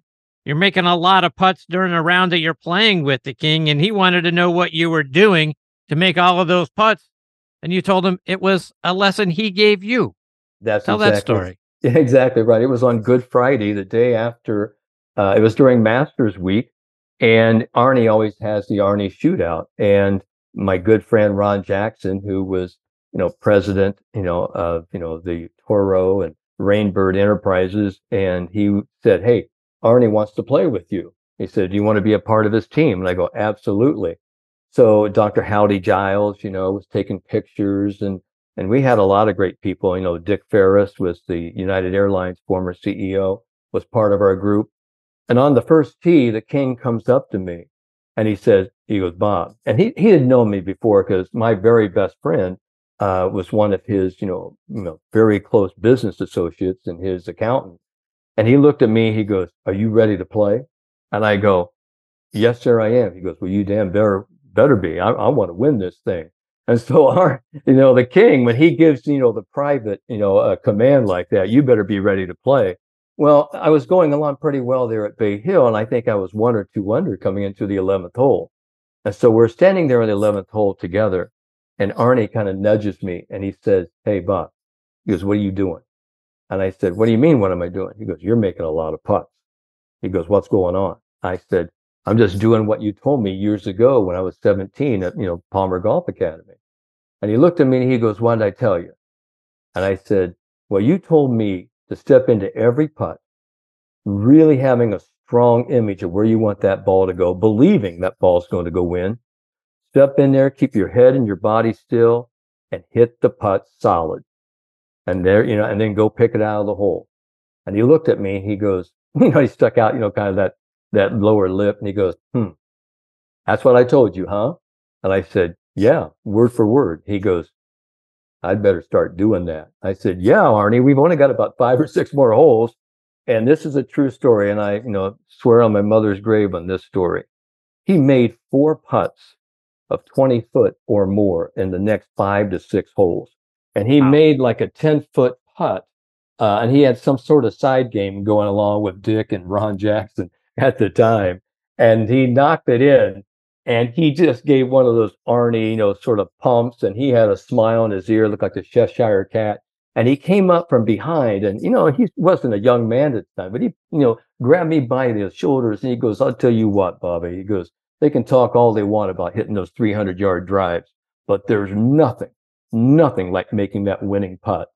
And, and so that was really, you know, one of you know the absolute best days in my golfing career, my golfing life. You know, when you can give back to your, you know, your role model, to your hero, to your king, and something that he gave you years ago. I mean, that is the ultimate. That was just nirvana for me. So that that's that story. To his point about there's nothing like sinking a winning putt. All these guys today out on tour, they drive the ball well over 300 yards, and it's, and I'm sure they get a little wry smile on their face when when they've outdriven their playing partner, or if you're out there playing with your friends and and you outdrive them. But when you sink a big putt, that seems to live forever. That story, just like the one you just said, lives forever. Long drives are nice, but winning putts and being there to impress the king with how you're making putts, those stories live forever. The long drives really don't. Well, I got to tell you, if you just go back to you know the most recent Ryder Cup, and I'm thinking of Tommy Fleetwood, who has this 15 foot par putt uh, to you know continue and to continue the momentum. He actually nails that thing, and he and Rory are going to the next tee.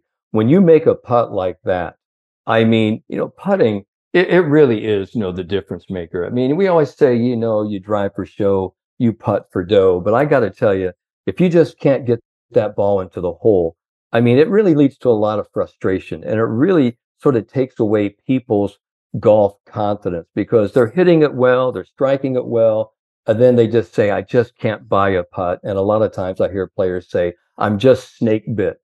And somebody who spent about 50 years of their life studying the psychology of great putting and great thoughts.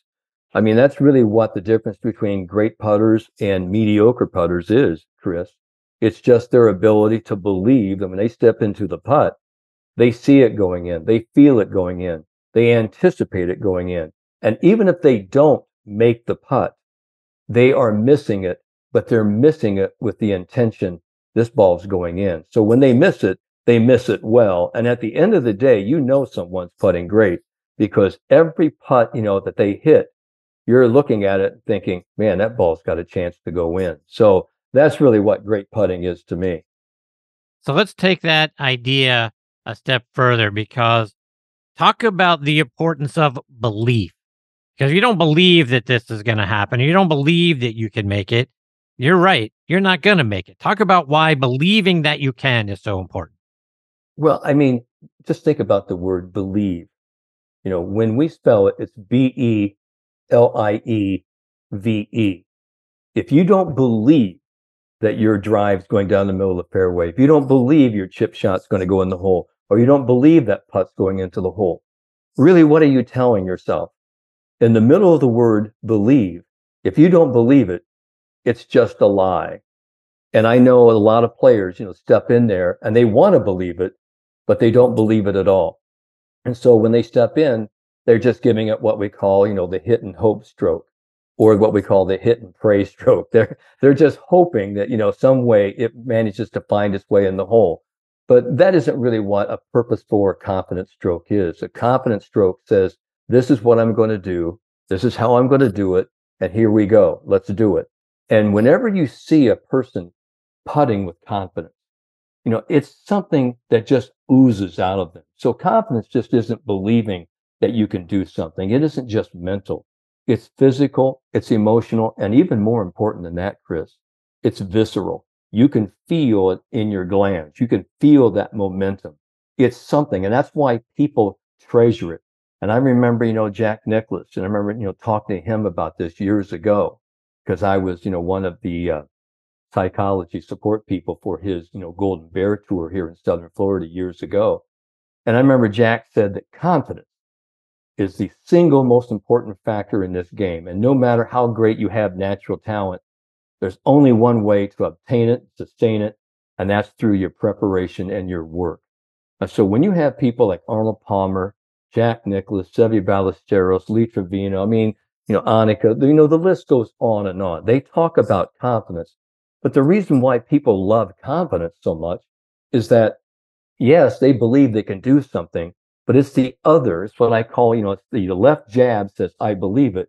But the right hand knockout punch is when someone says, I'm not afraid. I'm not afraid to fail. Here we go. And I'm, and I'm bulletproof. And that's why people love to, you know, create and feel confident because it makes them feel bulletproof. It makes them feel immortal. It makes them feel great. And, and that's why I'm always talking about helping, you know, develop, create and sustain durable, enduring confidence. You mentioned the word afraid, and when you did your master's thesis, you did it on the effects that anxiety and stress have on golf performance and how golfers can overcome both of them. How can we get over being anxious and stressed out on the golf course? I think that's the whole point about being in the moment, Chris. You know, when we talk about fear, anxiety, worry, we're talking about something that's anticipated. You know, fear F E A R, you know, it stands for false expectations appearing real. So these feelings appear real and they, they might be real feelings, but they're still just feelings. So we have to replace that fear, that anxiety, and we got to use F E A R. And what we have to do is we have to focus on execution, executing our process and then accepting the result. And then F E A R also means focusing your energy around your routine because it's your routine that helps you stay in the moment. Because when you're thinking about something that might happen, what if you're not really taking care of what is, what's going on in this moment. Nike became this multi billion dollar company because they had a three word slogan just do it. And that's really what I'm trying to help every one of my players, whether junior, college, developmental tour, elite, the best in the world. I want you to step in there. I want you to have a plan. You know, you've already prepared. Let's step in and let's do exactly what you want to do. But we're going to do it right here in the now. Because when you own the now, you own that moment. And that's really what great golf is. It's creating each shot one moment at a time.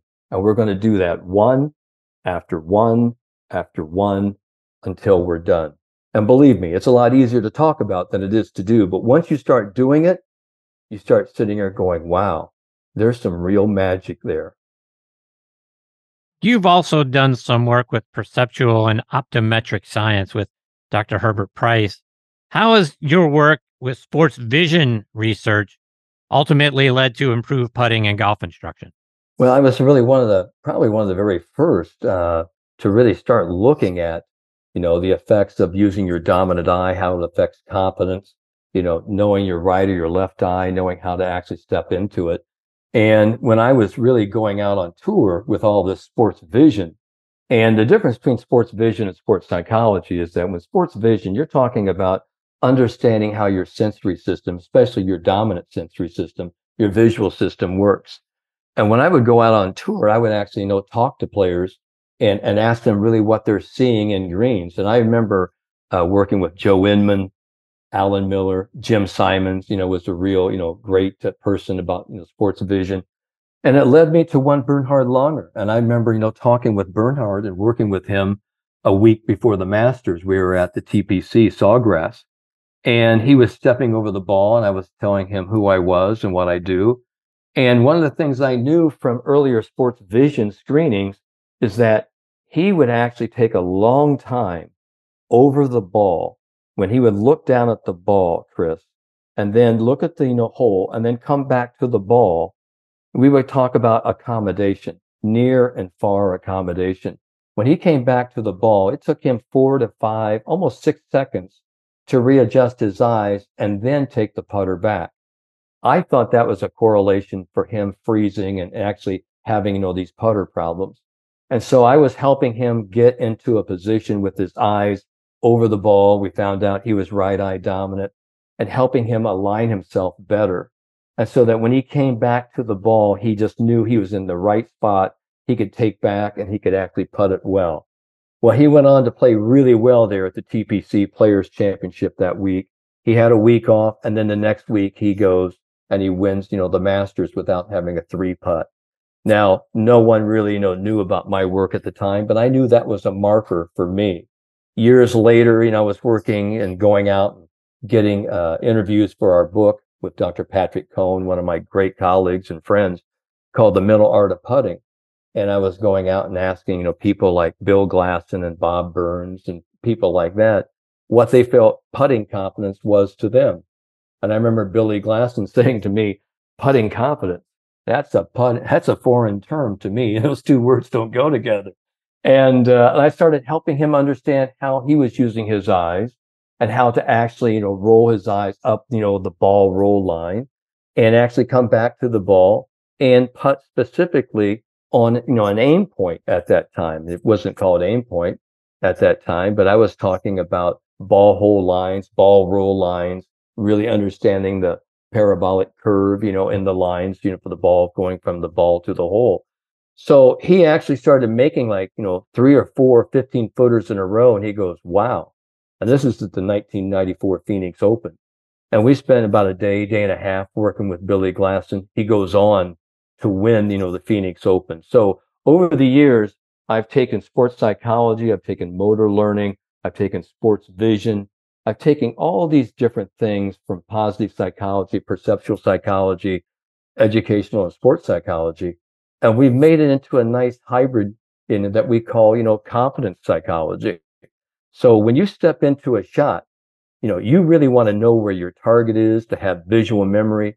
You want to come back and you want to swing, you know, to that visual memory and knowing what your dominant eye is, knowing how your eyes work, how, you know, how you have fusion.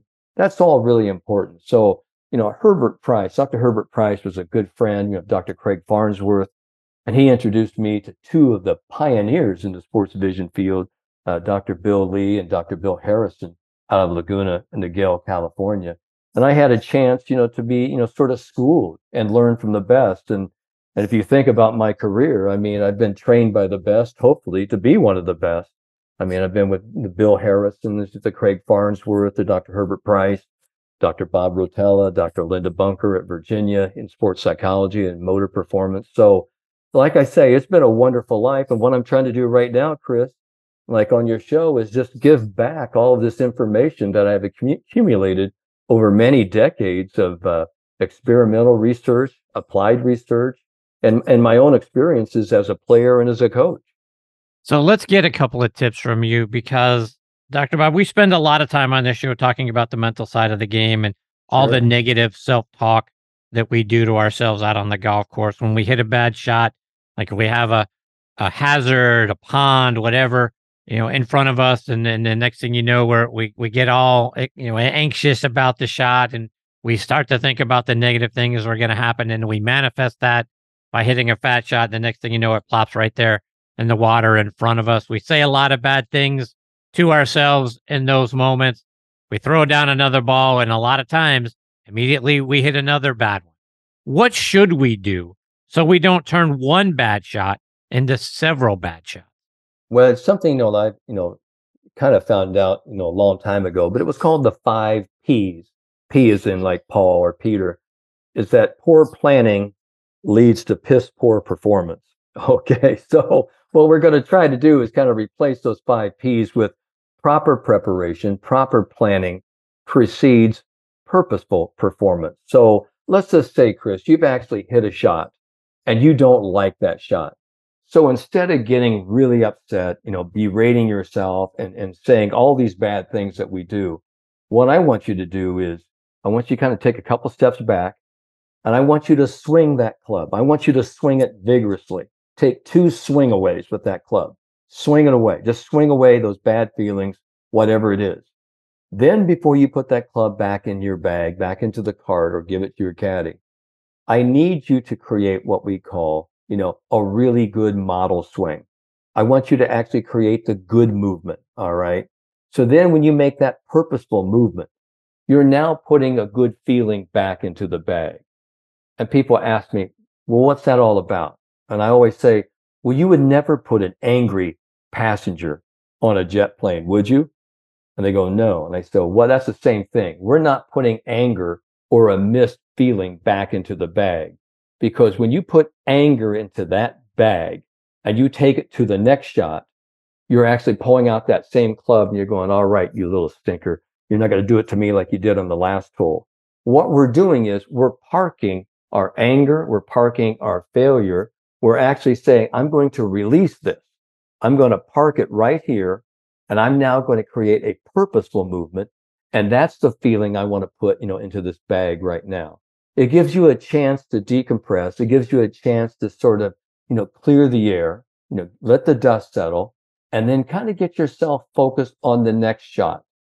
Because what, you know, I see players do, they get upset and they become garbage collectors. They take their trash from one shot to another shot to another shot. And it's two or three holes they've done this. They've already done damage to their round. And no amount of damage control can really sort of make up for those three or four holes where you just go out the window. So what we try to do is do this two swing, swing away, and then make a very purposeful swing. And that is really what we call neural priming. You're telling the body, this is exactly how I want to swing, you know, my next shot. And so what you're doing now, you're creating this motor schema, this imprint in your brain that says, that's the feeling that I want to create the next time I step into the shot. So instead of, you know, stepping into the next shot, feeling like, oh, you're all pissed off, you're angry, you, you don't have the right feel, you now go, okay, here's a new opportunity. And I love that. It's a new opportunity. It's a new shot, a new creation. And that's the whole notion about playing one shot at a time is that, you know, we're not just doing it, you know, non-thinking repetitively. Every shot is a new creation. And the challenge of this game is to see how great you can be at meeting every opportunity, every challenge with this unbelievable mindset. Because where your mind goes is usually where the ball follows. And if you're thinking good stuff, it's pretty funny how that little white ball usually finds, you know, the middle of the fairway and it finds the bottom of the cup. So let's take that a step further and thinking good stuff. Instead of the negative self talk that we do, let's take that 180 degrees and talk about learning optimism. Instead of going negative, how can we change our point of view and see the positive? Well, that's the first thing, Chris. I mean, you you asked, you know, a billion dollar question right there. Because while we find out, you know, through the professional literature now over the last 50 to 60 years, negative is much stronger than positive. We aren't wired to be positive, happy, optimistic individuals. And what we are wired for, we're, we're wired for survival. So we are fearful. We do have stress, but it keeps us alive. So what we have to do, we have to find and we have to fight for our positivity. We have to fight for our optimism. And we've got to be able to release the doubt and move through that negative anxiety, that negative fear, and start saying better things to ourselves. You know, we can say, you know, hey, you need to be your own best friend, your own best coach. But think about it. When you're caddying for one of your best friends and they hit a bad shot, what do we usually say to them? Hey, don't worry, let it go, pal you know, we'll get the next one. You know, you're you're strong enough. You can handicap this field a couple of shots. Let's go. Let's get the next one. And they go, yeah, yeah, you're right. And I'm always saying to myself, do you talk to yourself like that? Very rarely does, you know, people talk to themselves like that. And that's why you have to be your own best coach, your own best friend, your own best sports psychologist out there. But you have to learn how to give yourself a pat on the back and a kick in the pants rather than just, you know, being self-critical.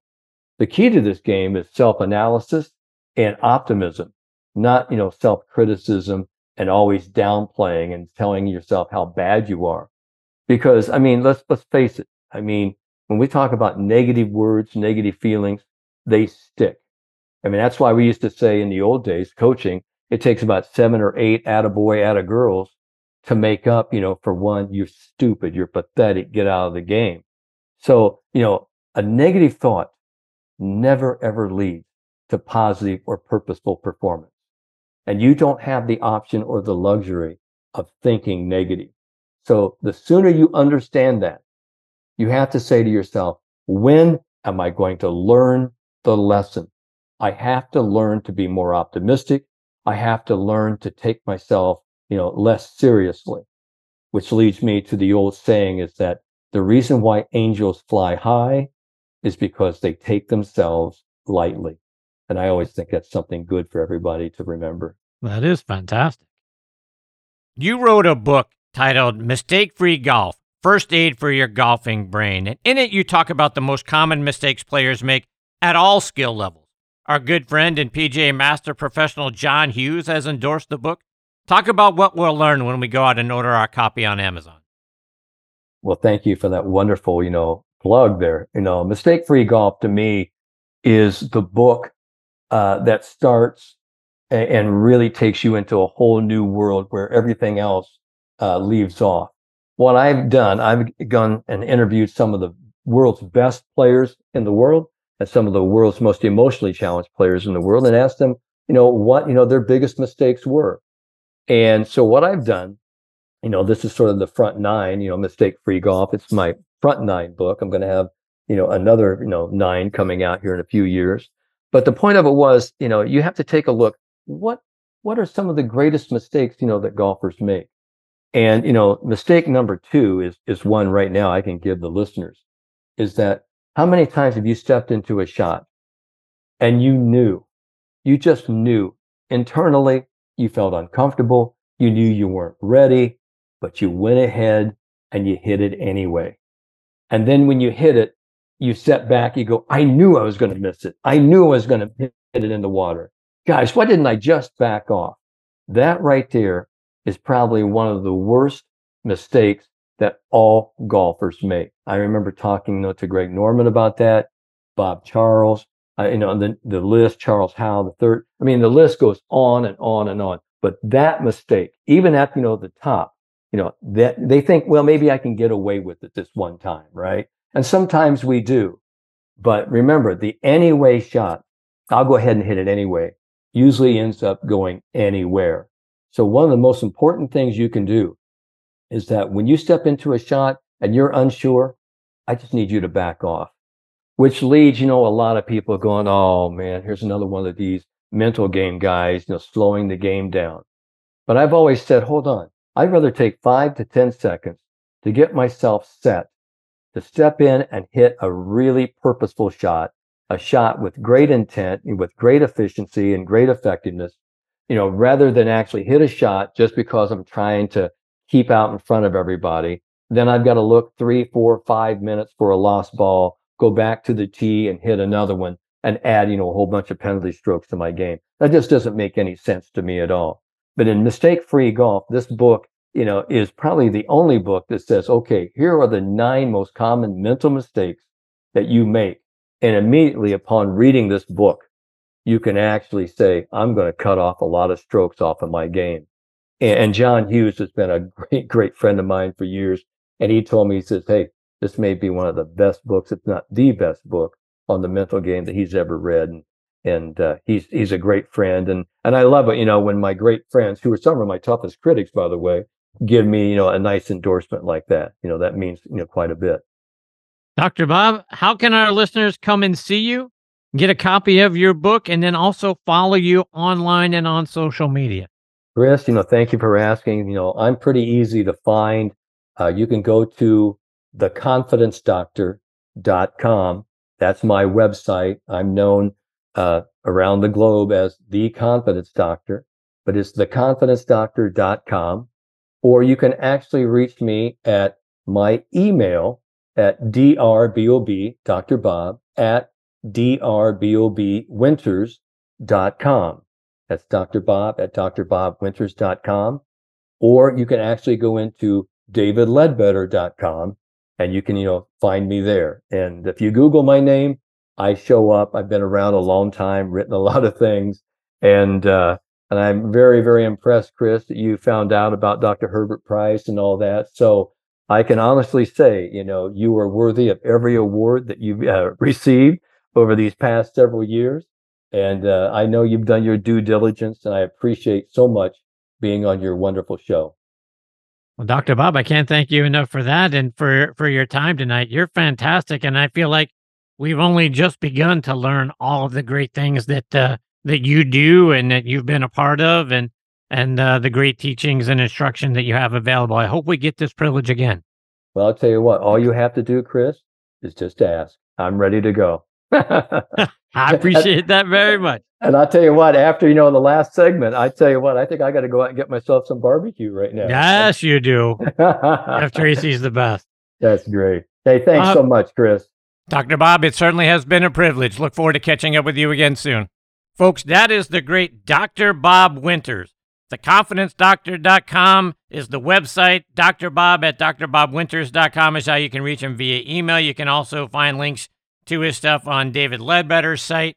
And folks, I highly encourage you. He's got a lot of fantastic videos that you can go out there and watch to get yourself prepared for your next round of golf. He talked about the word purposeful, purposeful playing, purposeful practice. He's got some videos that you're going to want to watch in advance of your next round or your next practice session. I know we have just scratched the surface of all the great things that we can learn from him. Again, his book is titled Mistake Free Golf First Aid for Your Golfing Brain. Go out there and get that book. That's going to get you started on the path for great mental approaches when we're out there playing the game and, and not allowing one bad shot or some bad things that may have happened during the course of your round to, to completely derail what you're doing out there. The other thing I recommend, and I know I'm going to do it, is go back and re listen to this segment because there's so much great information and content that he shared with us that's going to help us play better. Going back and really taking some time to digest the things that he shared with us is really going to make a difference in the round of golf that you play next time around. You know, we like to keep it positive here on the show, and this is a guy that epitomizes positive outlook, positive ways of looking at things, and I cannot wait to get him back on the show again.